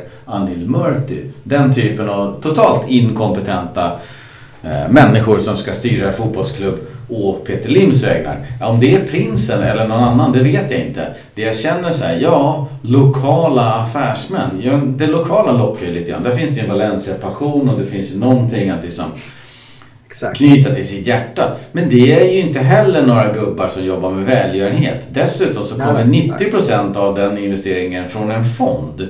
Och då undrar jag så här, okej, okay, vem av de här 5, 7, 10, 12 affärsgubbarna ska styra det här? Vem är det som bestämmer vilket projekt som ska sjösättas? Och, och vad vill de ha för roll? Är det någon polsk riksdag eller någon tuppfight som väntar? Då vet jag fan om det är så mycket bättre än en malaysisk eh, plast fotbollsmanager. Att, att det ska vara bättre då. då. Så jag är lite så här... Ja, allting är ju bättre än Alil Murti. men, men, men, jag har svårt att välja mellan de lokala affärsmännen och det påhittet, om det nu finns, eh, framför en, en prins. Om nu hans ambitioner är allvarliga. Så att, ah, jag, vet Nej, jag håller med. Alltså, vi, vet, vi vet för lite om alternativen. Mm. Alltså, det är väldigt svårt att liksom säga. Det, det blev liksom mer så här känslomässigt att det, det liksom känns bättre i magen såklart med, med lokala mm. spelare som, som går in och gör det här. Men vi vet för lite om alternativen. Alltså, det, det, det, alltså med, rätt, med rätt prins, om man kan uttrycka det så, så skulle det också kunna bli skitbra. Alltså, det har vi mm. snackat om innan. Liksom, att det, är, det är ju inte alla utländska ägare som har mycket pengar som kommer in och bara gör, gör, gör kaos i sina klubbar. Det finns ju också en hel del bra exempel där man liksom verkligen bryr sig om klubben och historiken och liksom allting runt omkring och inte det kortsiktiga kanske. Uh, så att, ja, nej det, det det, det får då dålig info om vad de olika alternativen vill och framförallt kan kanske då med den här fonden, alltså precis som du säger. Hade de, de sagt att men vi vill gå, gå tillbaka till någon slags medlemsägd klubb igen och när vi köper Valencia så vill vi sälja aktier för att liksom fler ska kunna köpa, köpa in sig för att vi vill inte ha någon. Alltså, mer någon slags så här 51% regel kanske på något vis eller jag vet inte. Eh, men det, det vet vi inte heller om de vill. Eh, så att det kan ju lika gärna vara precis det som du säger, affär, affärsmän som bara ser ett, ett värde i att köpa Valencia kanske på något vis. Ja, jag har ju haft lokala affärsmän så att säga eh, som har varit rena klåpare i, i, i klubben också.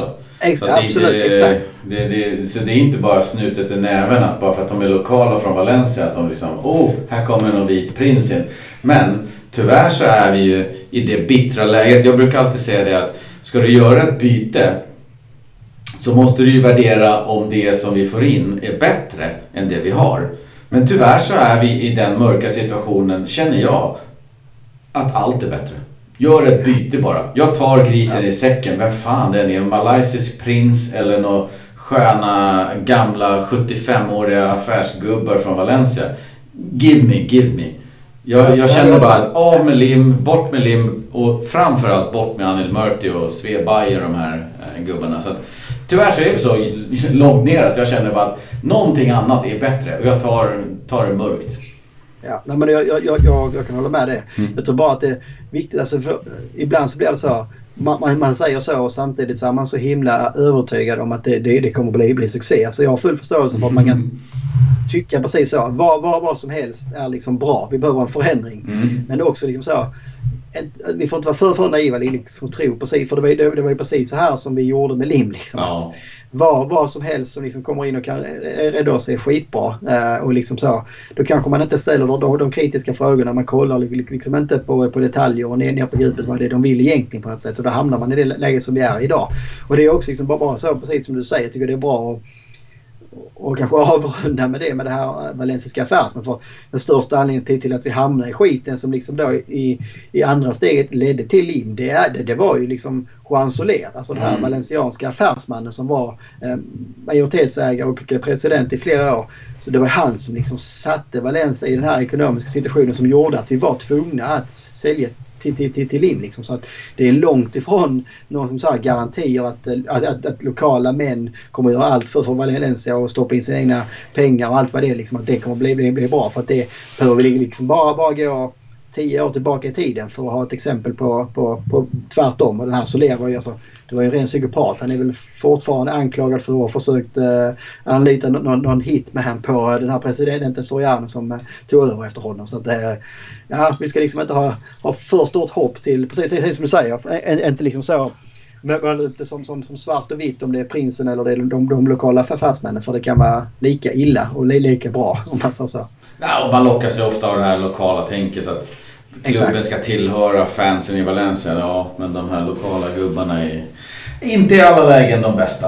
Eh, men, men eh, så, så ligger landet. Snacket där ute finns om att det är ett bud på 230 miljoner euro uppe i luften på något sätt. Så att, eh, vill ni veta eh, kapitel 2 i den, då lyssnar ni på nästa avsnitt av Valencia-podden eller avsnittet efter det. Beroende på när det händer saker. Men, men vi kommer följa det här eh, med mikroskop.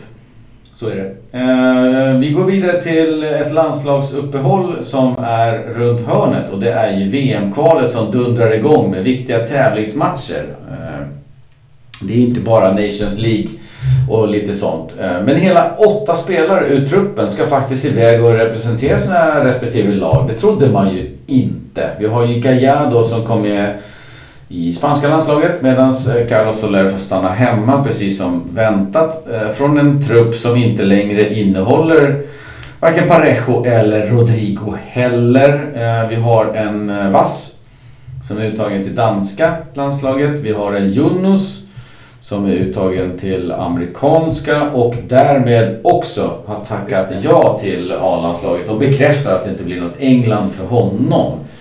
Vad eh, säger vi om eh, Vas Yunus eh, Gaia och ingen Soler eller Parejo och Rodrigo för den delen. Vi har ju lite hjärta kvar för dem. Det var väl egentligen det mest väntade. Så alltså, vi mm. snackade om, om Soler en del sist att det skulle mycket till för att han skulle få chansen. Och det här stänger väl också alltså de spelarna som inte är med nu, om man är liksom på, på, på, gränsen ut och in, då är man nog inte heller aktuell för EM på något sätt. Alltså det, det kan finnas en del spelare som inte är med men som man ändå vet kommer vara med, med, med sen. Men Soler ja, kommer få väldigt tufft att liksom slösa sig in i truppen efter det här. Uh, så det, det stökiga här är ju att det är ett VM-kval som drar igång. Så brukar ja. det inte vara. Uh, och det är ett EM som väntar i sommar och det här är sista, sista landslagsuppehållet. Ja, Nej, så det känns ju som eh, Soler får göra liksom en, en helt sjuk vår om han ska vara med i någon EM-trupp. Så det, mm. det, det, kan vi nog stänga. Gaia är såklart, där blir det mer intressant att se om han kan behålla sin startplats också. Alba är ju tillbaka där. Ja. Eh, har väl inte liksom, gjort någon skitbra säsong i Barca men har väl ändå kommit tillbaka till en nivå som inte jag trodde att han skulle komma tillbaka mm. till, till, till i alla fall. Det kändes nästan som att han var out på något sätt. Man har nästan räknat ut honom. Ja, han var ju petad väldigt länge eh, och det kändes lite grann som att det var ont blod mellan Luis Enrique och, och Jordi ja, Alba. Ja. Och, och, det var det också.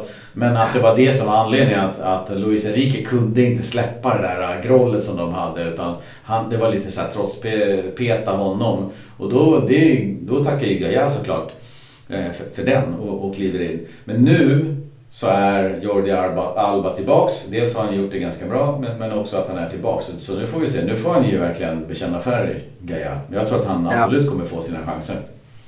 Ja, nej, men det, det, det är tufft där men det, det väl bara att hoppas att han kan knipa den platsen så vi har någon, och, någon att kika på EM i sommar också. Varför är Vass uttagen till danska landslaget? Är det, han, han blev inte uttagen som mittfältare när han spelade mittfältare i Celta Vigo. Sen går han till Valencia och spelar högerback och så blir han uttagen i danska landslaget men då blir han uppflyttad till mittfältet igen. Uh, kul i alla fall. Alltså, men ja precis. Nej, han, är, han, är väl, han är väl uttagen som högerback antar jag. För ja. det är väl där, det, är väl där det, det kanske också då är lite tunt i mm.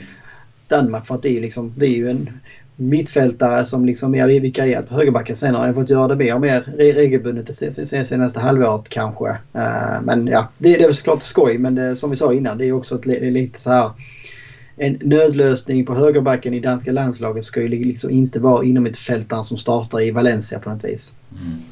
Ja, sen har vi väl eh, Jonas då som eh, med en ganska Eh, kul video ändå tillkännagjorde att eh, jag, jag trodde faktiskt att det var klart tidigare i och med att han hade varit med på, på någon typ av landskamper där men det var väl någon eh, vänskapskaraktär på dem. Men, men nu blir det definitivt eh, att han, han, han säger i alla fall officiellt att han har valt eh, amerikanska landslaget framför det engelska som man också hade eh, möjlighet att eh, spela.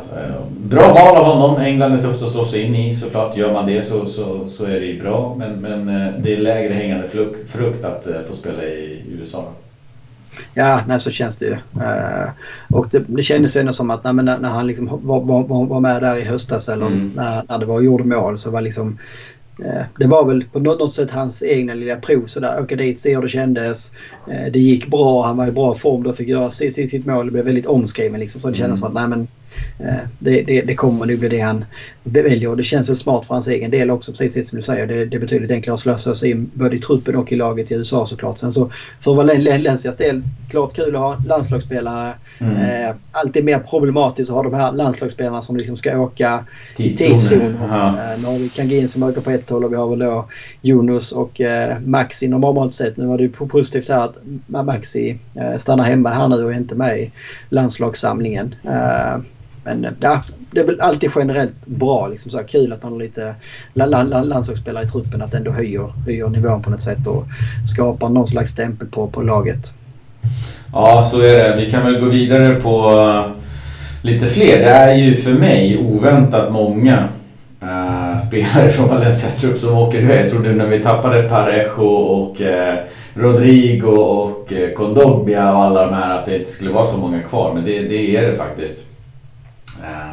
Och det är kul. Vi går vidare till eh, Oros Uros Racis då. Han har blivit uttagen i Serbiens A-landslagstrupp för första gången. Jättekul. Han konkurrerar med våran gamla bekanta Maximovic, Nemanja Maximovic och eh, Milinkovic Savic då från, från Lazio som är lite superstjärna där. Tränaren där i Serbien pratar sig väldigt gott om Oros. Eh, i form av att han har sett honom hela vägen i ungdomslandslagen och vet precis vem det är och att han nu har tagit, efter en liten dipp då nere i eh, när han var utlånad och, och sådär i Portugal till, till att verkligen blomma ut i Valencia. Så att han pratar väldigt gott om Oros eh, Racic. Vad, vad, tycker vi om eh, den? Nej, det, jag vet inte. Det, jag tror inte han får spela så mycket. Nej, han har väl alltså han har ju, han har ju slagits in och blivit en mer, eh, vad ska man säga, återkommande spelare i, i en bra liga samtidigt som eh, han liksom inte har rosat marknaden om man säger så. Men det, det är väl kul att vara med i truppen och få komma ner och känna, känna på det. Och det är förhoppningsvis också på något sätt eh, att han kan ta med sig saker där till Valencia mm. också. Det är, väl, det är väl det man får hoppas. Men är det så du känner? Att Racic är en återkommande spelare i Valencia och inte en startspelare? Om jag ska så, märka ord. ja, precis. Det, alltså, som truppen ser ut idag så mm. är det ju ingen... Det finns alltså... Det är ju ingen som har visat sig bättre än honom. Jag kan Nej. tycka att han är lite för... Alltså, tycker vi, generellt saknar vi liksom en, en, den här givna innermittfältaren. Mm. Det har man väl också varit bortskämd med som Valencia-fans i många år nu. Det är ett ganska liksom stort arv där på något vis. Uh, att, att, att det alltid är en som är uh, riktigt bra om man ska säga så. Mm. Jag tror det också Alltså för mig innermittfältet är ju hjärtat i laget. Alltså det, det är där liksom du har... Det är den, den som kan styra tempot, som kan bestämma när man liksom ska eh, dra ner tempot och hålla i det för att man behöver vila kanske. Den, den, den, den som kan liksom vara nyckeln och öppna upp när du ska ha några, några snabba spelvändningar. Det är där det är där genom spelet ska gå på något sätt. Och det har vi väl också märkt i år att när vi inte riktigt har det så försöker vi hitta andra lösningar. Komma runt på kanterna hit och dit och det fungerar ibland men jag tror också det är, det är liksom en stor anledning till att vi ser en del matcher som mot nu. Levante senast till exempel där vi inte alls får igång något offensivt spel alls för att vi har inget inom ett fält. Nu var ju inte Rakic med då så det, det kan vi inte mm. lägga på honom kanske. Uh, men jag förstår vad du menar. Ja, Nej, så det är. Racic är ju en av många spelare. Yunus eh, Musa är en annan som eh, kapitaliserar på, på att Valencia ser ut som det gör idag. Ett normalt Valencia så hade ju inte de platsat. Ta två år sedan där du har Parejo, kapten, du har Kondogbia, Coquelin centralt.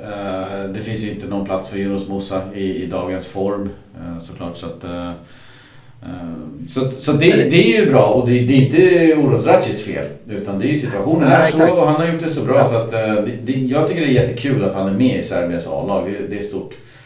Ehm. Ja och det, det är också liksom alltså både Rakic och Momusa det är ju ändå hyfsat unga spelare. Ja. Så de är fortfarande utvecklingsbara och, och liksom kan, kan, kan bli någonting. Och det, det är klart att i båda spelarna finns det väldigt, väldigt intressanta grejer och uppenbart att det finns kvalitet. Det är ju liksom mer Eh, att, att, att, att, man vill för att de liksom ska vara regelbundna startspelare eller givna startspelare i Valencia om man kallar det det. Att, att man liksom behöver ha en högre lägstanivå och en jämnare nivå och kunna leverera på något sätt. Det, det är väl det enda som man saknar hos de två kanske. Ja, och jag tror, eller jag vet, att Oros Racic skulle kunna spela i U21 fortfarande. Eh, han är bara 22 och det är ju ofta upp till 23 års ålder man kan spela i U21. Så att, eh, jag tycker det är kul att han är ja, med där. Absolut. sen har vi Kangin Lee då, då apropå bortamatchen. Han åker till Japan. runt hörnet du vet. Så ja. att han ska iväg med Sydkorea. Såklart jättekul. Det är någonting som han verkligen har jobbat för och sett fram emot. Och sen så har vi Sillisen som eh, jag tänker ska iväg med Holland. Men eh, Frank de Boer, han tar ju ut sin eh, trupp imorgon fredag. Så det är inte helt Aha, klart okay. än. Men eh, eftersom Sillisen nu är hel och han är tillbaks och han har den historiken som han har i, i Hollands landslag. Så, så utgår jag ifrån att han blir uttagen där. Och, eh, mm. Ja, nej, jag, hade ju, jag blev mest imponerad att det är ingen som hade slått mig på fingrarna på Twitter heller. Jag sa ju förra veck veckan att uh, Ter Stegen var holländare. Att mm. han hade man får gå där och så är det ju såklart inte. Uh, så Sillesen har ju liksom alltså Sillesen kommer ju vara en startmålvakt i Holland i sommar. Det är jag ganska så övertygad om. Om mm. han får, får, får fortsätta stå här i vår och inte är klappkass uh, så kommer han ju vara deras givna startkeeper om man säger så. Vilket såklart är superskoj. Uh, Ja. Jag såg här, kollar man de, de, de senaste landskamperna här i vintras eller våras som vi ska kalla det när, när Silsen var skadad så är det ju Tim Krul som har liksom stått de flesta av dem. eh, och det är väl uppenbart att han inte är, eh, borde ju inte vara före eh, Silsen i alla fall. Nej, han åker nog med all största sannolikhet iväg med eh, Holland. Eh, sen kan vi väl prata lite kort här om eh, jag tänkte kanske egentligen två spelare, men vi kan väl börja med den ena då. Någon som inte kom med, det är Gedes. Han togs inte ut i Portugals eh, trupp för tredje gången, eller samlingen, i rad. Och nu får han ju verkligen betala priset för, för sin loja inställning den här säsongen. I och med att de tidigare eh, samlingarna har varit i eh, oktober och eh, november. Sen har det varit lite stängt med det och nu börjar vi igen då. Så att, då var han inte med. Eh, innan dess var han ju med. Och han har ju spelat och fått hoppa in och, och kändes som en, som en del av det där liksom. Men, men nu är han inte med igen. Nog för att konkurrens, konkurrensen är benhård med Bruno Fernandes, Diego Jota, Ronaldo, Joao Felix och så vidare. Beroende på vad man vill placera då Guedes. Men, men i landslaget har han spelat mycket, eh, vad jag förstår då, eller har sett, forward. Så att, ja. Eh, ja hur... hur eh, jag tänker så här, Guedes. Den här inställningen, den bär ju ingenstans. Är det lite dags att haja det nu? Ja, det tror jag. Så, om du liksom så varken levererar, alltså som mm. fotbollsspelare på planen och samtidigt liksom att det, att det sipprar ut saker. Och du behöver inte ens lä, lä, läsa liksom sakerna som sipprar ut utan det, det, det, det är bara att slå på TVn och se och han har sett, sett ut liksom, alltså kroppsspråk både när han är på planen men också när han är utanför planen. Så det är liksom klart att Eh, nej, men som förbundskapten så kan man gå och fundera så, men ska, ska jag ta med honom för att han kanske ska få en nytändning för att få lite själv, självförtroende för att liksom kunna, kunna snacka med honom. Ja, då, då vill du kanske se att han ändå har någon slags gnista, att han mm. har någonting i, i sig själv. Alltså att så, han, han, han, han, han får inte ut i spelet men han vill någonting i alla fall. Då, då, då tror jag att han säkerligen hade kunnat ta med i truppen här, här nu. För att nu är han ju skadefri, han börjar ju liksom slå sig in i startelvan. Men jag, jag, jag tror att det är en väldigt, väldigt stor anledning att han inte får plats nu. Eh, även om det såklart också är tuff konkurrens där. Men det är ju liksom inte... det är inte superlänge sedan som Guedes var i stort sett en given startspelare mm. och var den, den, liksom, den anfallaren efter Ronaldo som, som det pratades mest om egentligen. Mm. Där har ju liksom både Jota, Joao Felix har väl liksom varit snacket länge men det är många spelare som har flugit förbi eh, Guedes på något sätt. Att mm. det gick li, lite för enkelt i början kanske på något vis och nu, nu, nu, nu när han liksom behöver bita i och knyta näve på något sätt så eh, provas ju eh, hans eh, karaktär. Dags att släppa chipspåsen på bänken nu. Jag drar mig till minnes faktiskt en grej som, som, eh, som jag såg på Mestallas läktare när jag var där. Det var inte den här fantastiska 4-1 matchen som jag såg mot Sevilla. Utan det var en annan match efter det som jag var och kollade på när jag pratade i podden om att eh, de här ärrade och garvade gamla årskortsgubbarna hade väldigt livliga åsikter om Geres. Att de, att de var väldigt kritiska mot Geres och hans eh, loja inställning och hans jobb. Eh, det där överbyggdes ju mycket. Delvis kanske i TV men också i den eh, allmänna uppfattningen om att av att han gjorde mål, att han var bra, att han producerade och han var den här explosiva. Men, men där och då, nu när jag tittar tillbaks på det så kan jag tänka att där och då så var ju de här gubbarna på någonting. Alltså det var ju den loja inställningen som de var lacka på. Det var ju inte när han hade boll de surade. Utan det var ju att han inte jobbade hem, att han inte kämpade för laget, att han inte gjorde jobbet. Att han inte kavlade upp ärmarna. Det var ju det som var då att de reagerade. Och jag kan känna så här, ja jag vill inte säga att de hade rätt såklart. Jag menar, Gelis kunde ju fortsatt producera. Men det finns någonting där som jag ändå minns tillbaks till och tänker att jäklar, ja visst. Nej men exakt, nej, men det är en tidig spaning och det var, ju, mm. det var ändå en tid där han som, som, som du säger levererade både spelmässigt men också poängmässigt på något sätt. Och ändå så liksom eh, var, var, man ändå inte helt nöjd, nöjd med honom och tyckte att det här eh, kunde han inte ha råd att göra då. Och då är det ju liksom då, det, då har han ju ännu mindre råd med det idag när han inte levererar spelmässigt eller poängmässigt. Då är det verkligen så. Gör du inte det plus tar den låga inställningen ja men då är du liksom, då är du kanske inte ens en, en tilltänkt inhoppare i, i Valens även om vi har ett riktigt, alltså det är det man måste komma ihåg hur, hur hur, vilket jäkla svagt Valencia det är som Gedes inte är given i. Det är ju sådana ja. saker som jag också kan tänka mig att förbundskaptenen kollar på. Liksom. Alltså, hur fan är det möjligt att Gedes inte startar så fort han liksom är 80% i fysiskt så borde han ju starta i det här Valencia. Men så är det ju inte. Inte ens när han är 100% så får han ens ett inhopp alltid. Eh, och det, det liksom säger ju någonting. Eh, också liksom hur det ser ut på träningar och sånt som man inte ser. Men det skickar ju nog signaler på något vis. Ja. Nej, speciell spelare eh, med speciella talanger som inte riktigt får ut det han ska.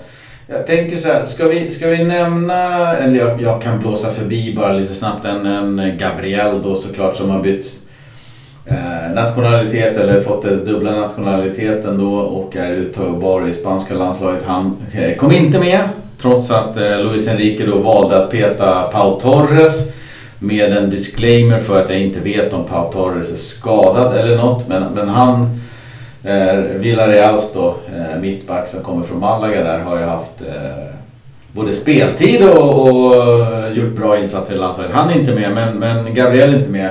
Därmed stängs väl dörren såklart för Gabriel för, för EM. Eh, men, men eh, ja jag vet inte hur, hur, allvarlig den satsningen var. Det kanske var för att frigöra en utlandsplats i Valencia som var det primära. Men ja. vi kan väl kolla på en annan grej som, som slog mig ovetandes. Det var att Hugo Guillamon eh, såklart då är uttagen i Spaniens U21 i vanlig ordning. Precis som Correa i Portugals och faktiskt Cutrone också i eh, Italiens U21.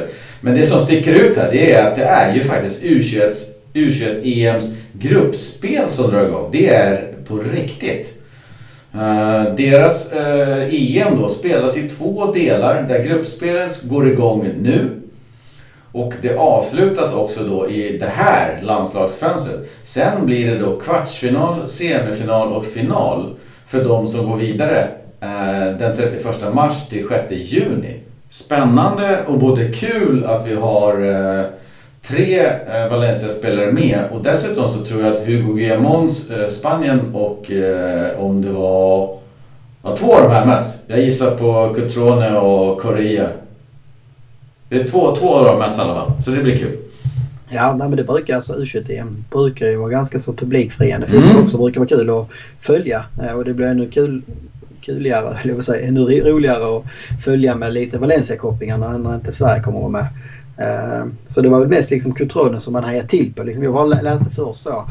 Någon hade skrivit, jag trodde det liksom var, var skämtsamt. Att ah, är Cutrone med Italiens landslag. Först tänkte jag, ah, det, är, det är uppenbart ett skämt. Sen insåg jag, nej det var han ju med. Fast det var ju då U21. För att jag inte heller liksom fått eh, bilden av att han var tillräckligt ung för det. Det känns som att han, har varit med så himla länge. Liksom. Alltså det känns som att det var hundra år som han slog igenom i Milan och sen har han varit runt i, i England, han har varit i Fiorentina och han har liksom varit på sina olika ställen. Uh, men han var ju bara då 23 så är ju maxgränsen på vad man, man fick kvar. Uh, ja, han är ju yngre då än uh, Racic. Eller för säga äldre än Racic. Ja. Jag har väl också förstått att det har väl lite grann surrats om det i Italien. Liksom, om, mm Eh, Eh, för att vad jag har förstått så har man inte varit med jättemycket innan i U21. Eh, utan eh, kallas väl då in som lite tänkt, tänkt liksom stjärna till EM-slutspelet på ett vis. Och det är frågan om man kan, om man kan leva upp till det. Men oavsett vad så är det ändå lite kul att kunna följa spelare också när, när, när det är ett, när, när det är ett EM och inte bara träningsmatch. Det gör att U21 kan bli lite intressant.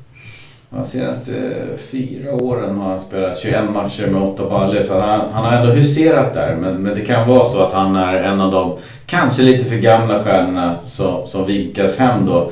Men det är ju då Spanien mot Italien. Lördag den 27 eh, mars då klockan 21. Det är ju en pangföreställning. Det är verkligen eh, G-mål mot Cutrone. Det känns som de också kommer att vara väldigt nära varandra på planen. Ja, exakt. Eh, men så, och så har vi Korea i Portugal. Så att, eh, det, det, här blir eh, riktigt härligt att följa. Så, så ha det i åtanke att det är U21-EM som dundrar igång i det här landslagsuppehållet som i övrigt för A-landslagen innehåller eh, VM-kval.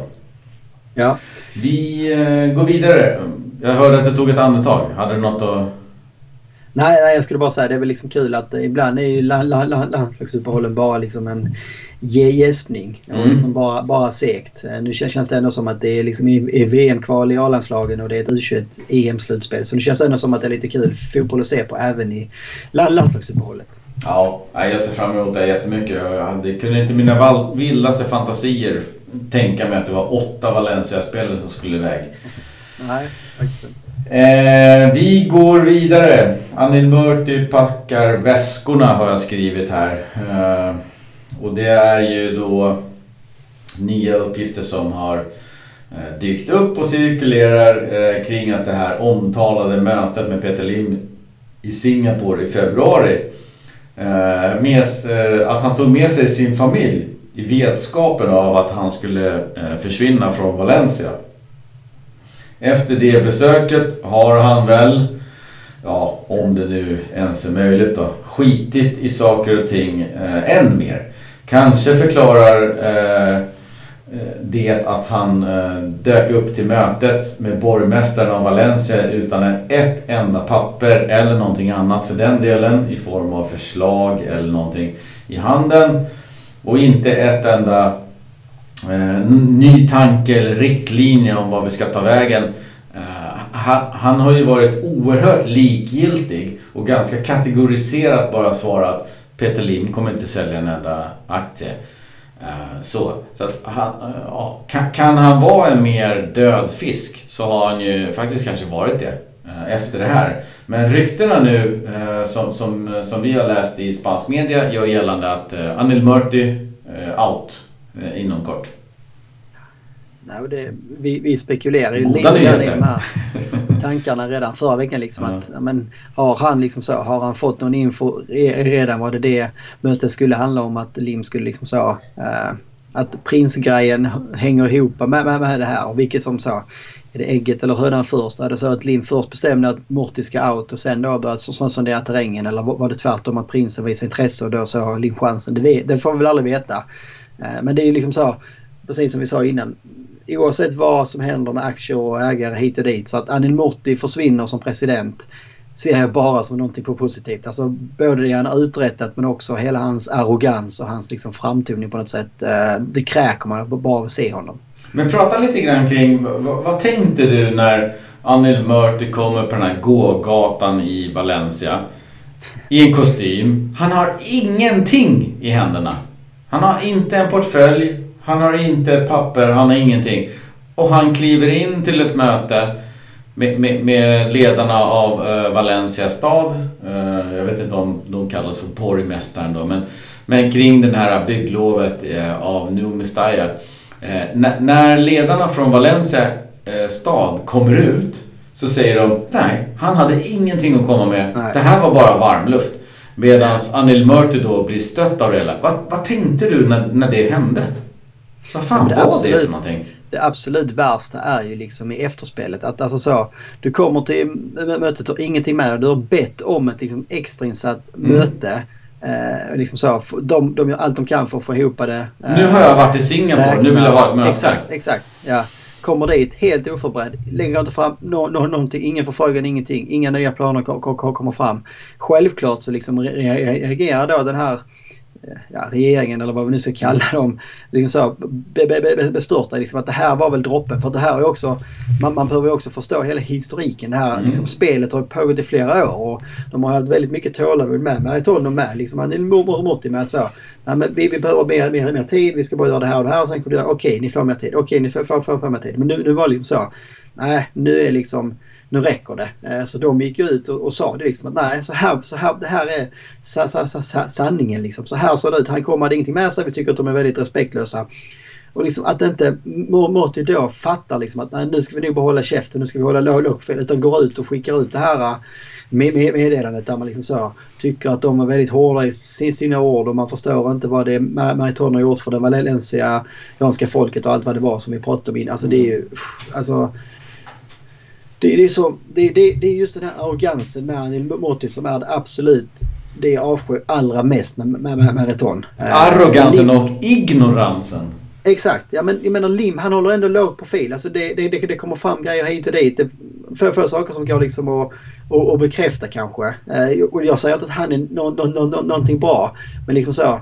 Sju dagar i veckan om jag var tvungen att välja en av dem som skulle väck så tar jag en mm. Morty varje dag. För ja. jag, jag jag kan inte med honom som person. Det är liksom inte bara, bara, bara det att jag avskyr honom som president och sportchef utan jag, jag liksom avskyr honom som person. För jag tycker att han, han har verkligen alla egenskaper som, som person som jag absolut avskyr mest. Eh, och det är liksom, tycker jag inte man, man ser samma saker hos Lim. Eh, sen, sen kan jag avsky liksom Lim som ägare och president men inte som person. Eh. Mm. Nej, jag kan hålla med. Det är väl, väl, väl talat. Eh, men det är så sjukt att, att han dyker upp till det här mötet ja, tomhänt. Eh, och sen liksom eh, skyller, skyller då borgmästaren eller vad det nu kallas då i Valencia för, för att inte vara medgörlig. Det han bad om var ju förlängt för typ 18 gången. Och kraven har ju klart och tydligt varit i flera månader. Det kommer inte bli något mer förlängt. Nu måste ni agera. Och då kommer han dit igen utan något papper, utan någonting och, och, och frågar om förlängt igen. Nej men det, det säger väl liksom någonting också om, nej men som vi börjar med att prata om hela det här konceptet att alltså Morty, Lim och de här de, de är så himla vana vid att kunna göra vad de vill på något sätt. De, de, de kommer ju från den kulturen känns det som. Liksom så. Mm. Att ja, ja, de, de har sagt att det är sista chansen. De, de har sagt men det lö, lö, löser sig alltid. Liksom så mer pengar eller makt så kan vi liksom skapa mer, mer, mer tid. Men det är ju inte så det funkar. Eh, och just, just den arrogansen och ignoransen som, som, som, du är inne på. Det är väl det, det som liksom också...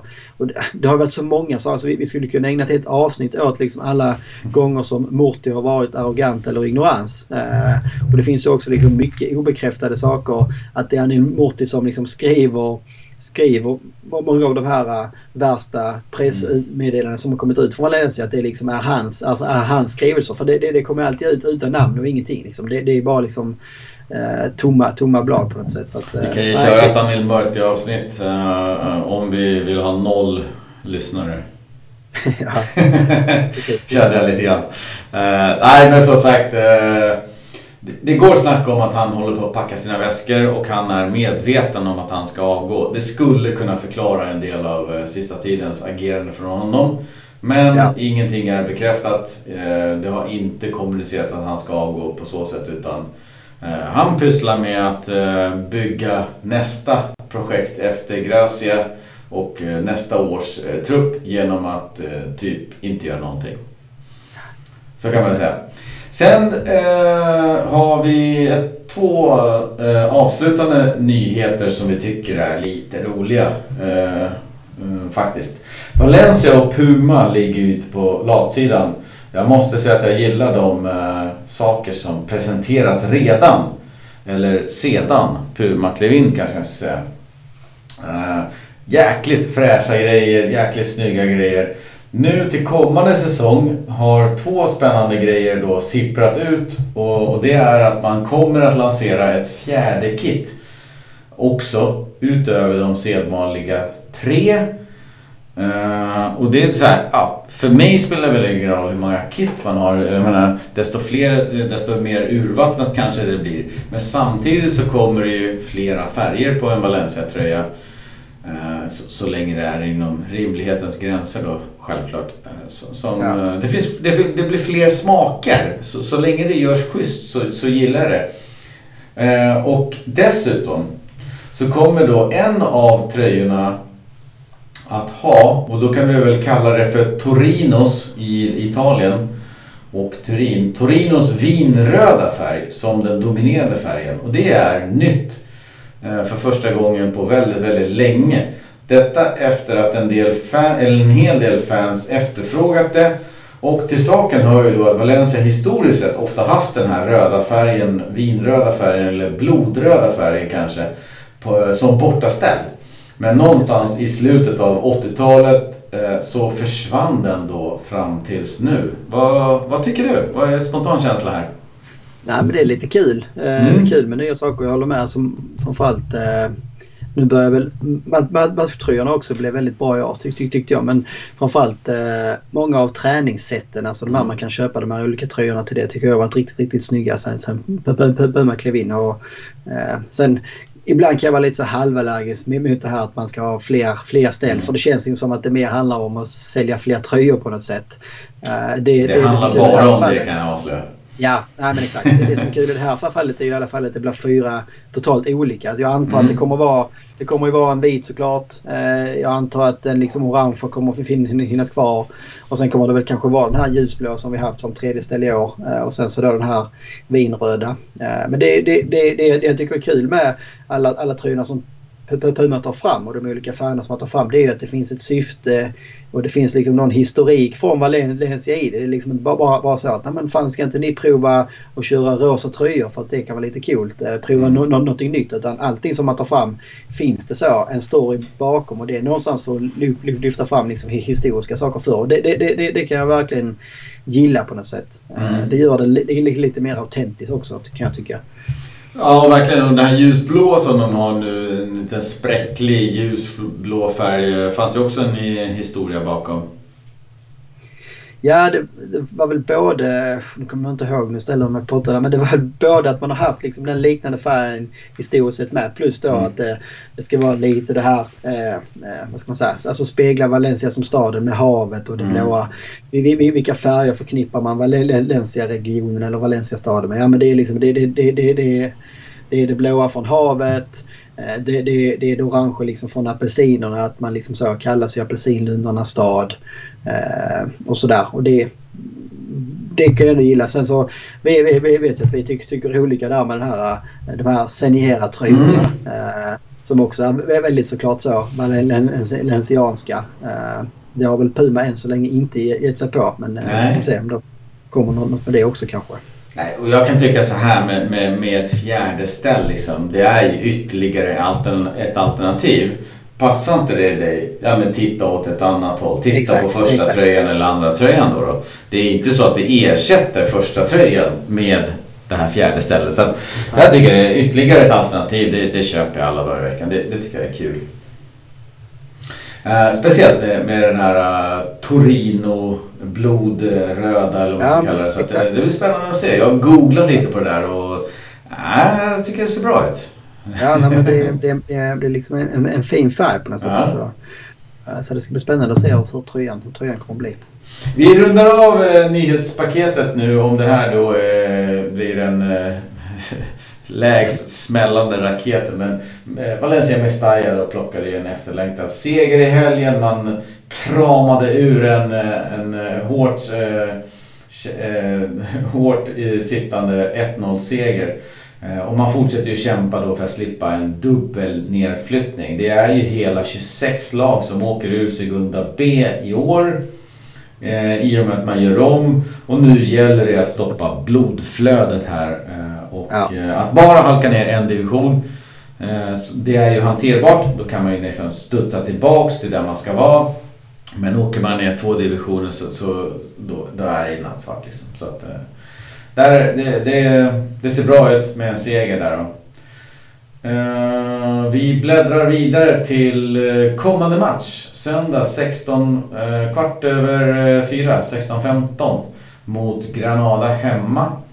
Och det är ju då sista matchen innan eh, landslagsuppehållet mellan två lag som eh, ligger i mitten av tabellen. Granada dock något högre. med lite hugg på Europa League-platser. En turnering som man i övrigt går rätt bra i.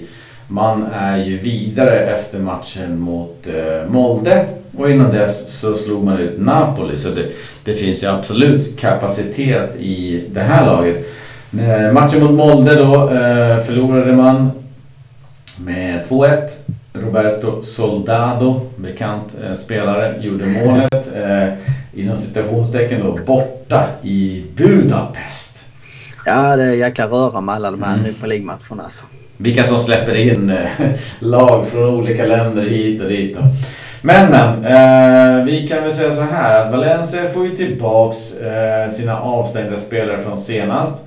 Och vad det verkar så blir det en återgång till 4-2 eh, dirr. DIR. Enligt uppgift då från eh, eh, spansk media som vi följer som faktiskt har haft eh, rätt då eh, väldigt ofta på startelvan så är 10 av 11 startspelare helt klara och det är ju Sillisen.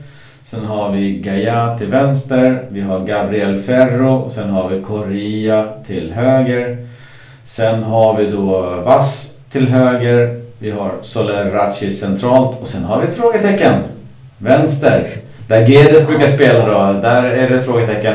Men sen så är det Gedes Maxi framåt så att eh, där är ju frågan om det är en eh, Kangeli som ska in eller en Alex Blanco som ska in. Eh, men det är frågetecknet. Eh, 10 av 11 sägs vara klara eh, och det är en 4-4-2. Ja, det är inte så mycket. Alltså, de flesta platserna, jag vet inte, det är så mycket att säga. Alltså, ska man fylla i det här frågetecknet så hade jag nästan helst flyttat ner Gedes och kanske slängt in Kangeli bakom mm. Maxi på något sätt. det känns startspelarmässigt så tycker jag ändå att vi får ut någonting av Kangin. Vad säger du om Ferro på backplatsen?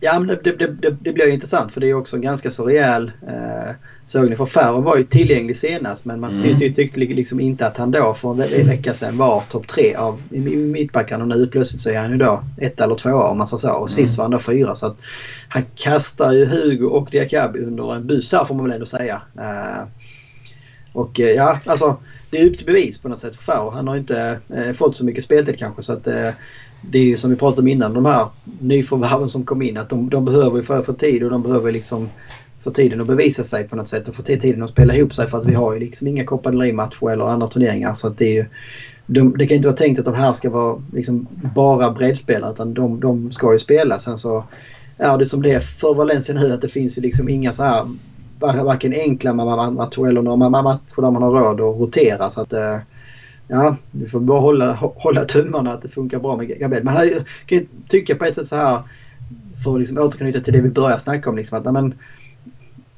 Okej, välj nu Ferro. Alltså är det nu han du tror på så låt han och Gabriel spela mm. ihop sig lite grann. Alltså, det jag mest är trött på är liksom det här hattandet på något sätt. Mm. Nu är det Ferro en match, sen är det Diakabi en match, sen är det Hugo Guillamon en match. Vi behöver inte rotera truppen. Alltså hitta en elva och sen spela dem så ofta som det bara går. Eh, och sen så kan du då ja, det är klart, är det någon som har två, tre matcher där man är riktigt usel och du har någon som gör något piggt inhopp. Självklart ska du kunna göra byten men de behöver också liksom vi behöver också få lite kontinuitet i sakerna kan jag känna och ha saknat faktiskt. Nej, men vi behöver ta yviga gester liksom. Jag förstår att Diakabi gör ett misstag. Eh, så behöver vi fundera över hur hanterar vi det. Ja, antingen så petar man honom eller så ger man honom en ny chans. Uh, genom att prata med honom, ja, vad gick fel? Hur gör vi det här bättre? Och så vidare och så vidare. Jag känner bara att den här mittback nummer två, det är ju ett av Valencias största problem. Vem fan är det som ska spela bredvid Gabriel? Det är ju, det är ju en, en ny gubbe varenda match. Och, och, det är inte så... Alltså, ett anfallspar är ju viktigt såklart. Att du bygger en dynamik kring anfallsparet. Men också alltså mittbacksparet är ju enormt viktigt. De, de två ska ju dessutom ha en jäkla synk eh, med, eh, med målvakten. Eh, hur man agerar och så vidare. Att, att ha den här tombolan som, som Valencia har haft, eller som Gracia har haft, eh, kring mittback nummer två. Det tror jag inte gynnar någon. Så att, ja, jag vet inte.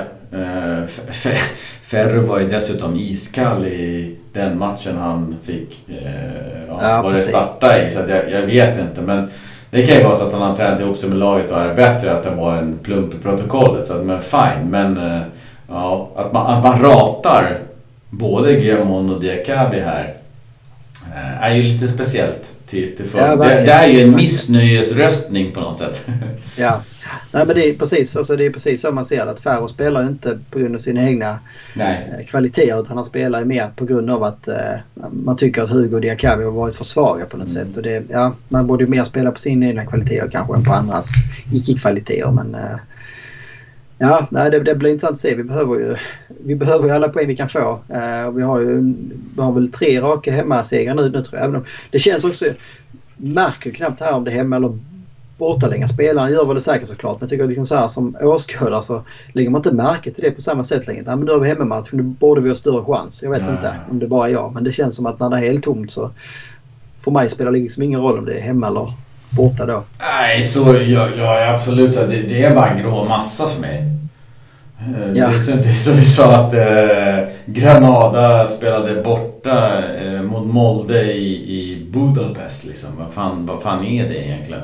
Och, och så är det lite grann, alltså ett tomt Mestalla.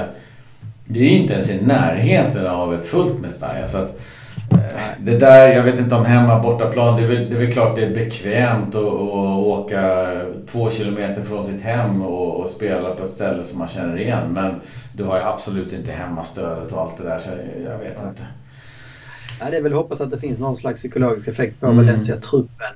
Att det liksom känner så här, fan vi har varit starka hemma nu, nu ska vi ta med oss det. Vi har tre raka segrar. Senast hemmamatchen så vände vi ett sent underläge. Uh, nu möter vi ett Granada som liksom så här torsdag kväll hade ändå liksom en tuff bortamatch i uh, Budapest. Mm. Uh, och kanske då tänka sig fram till ikväll haft liksom allt fokus på Europa League-matchen. Och först imorgon kan de då börja fokusera på Valencia medan Valencia kunnat fokusera på det här sen i fredags kväll.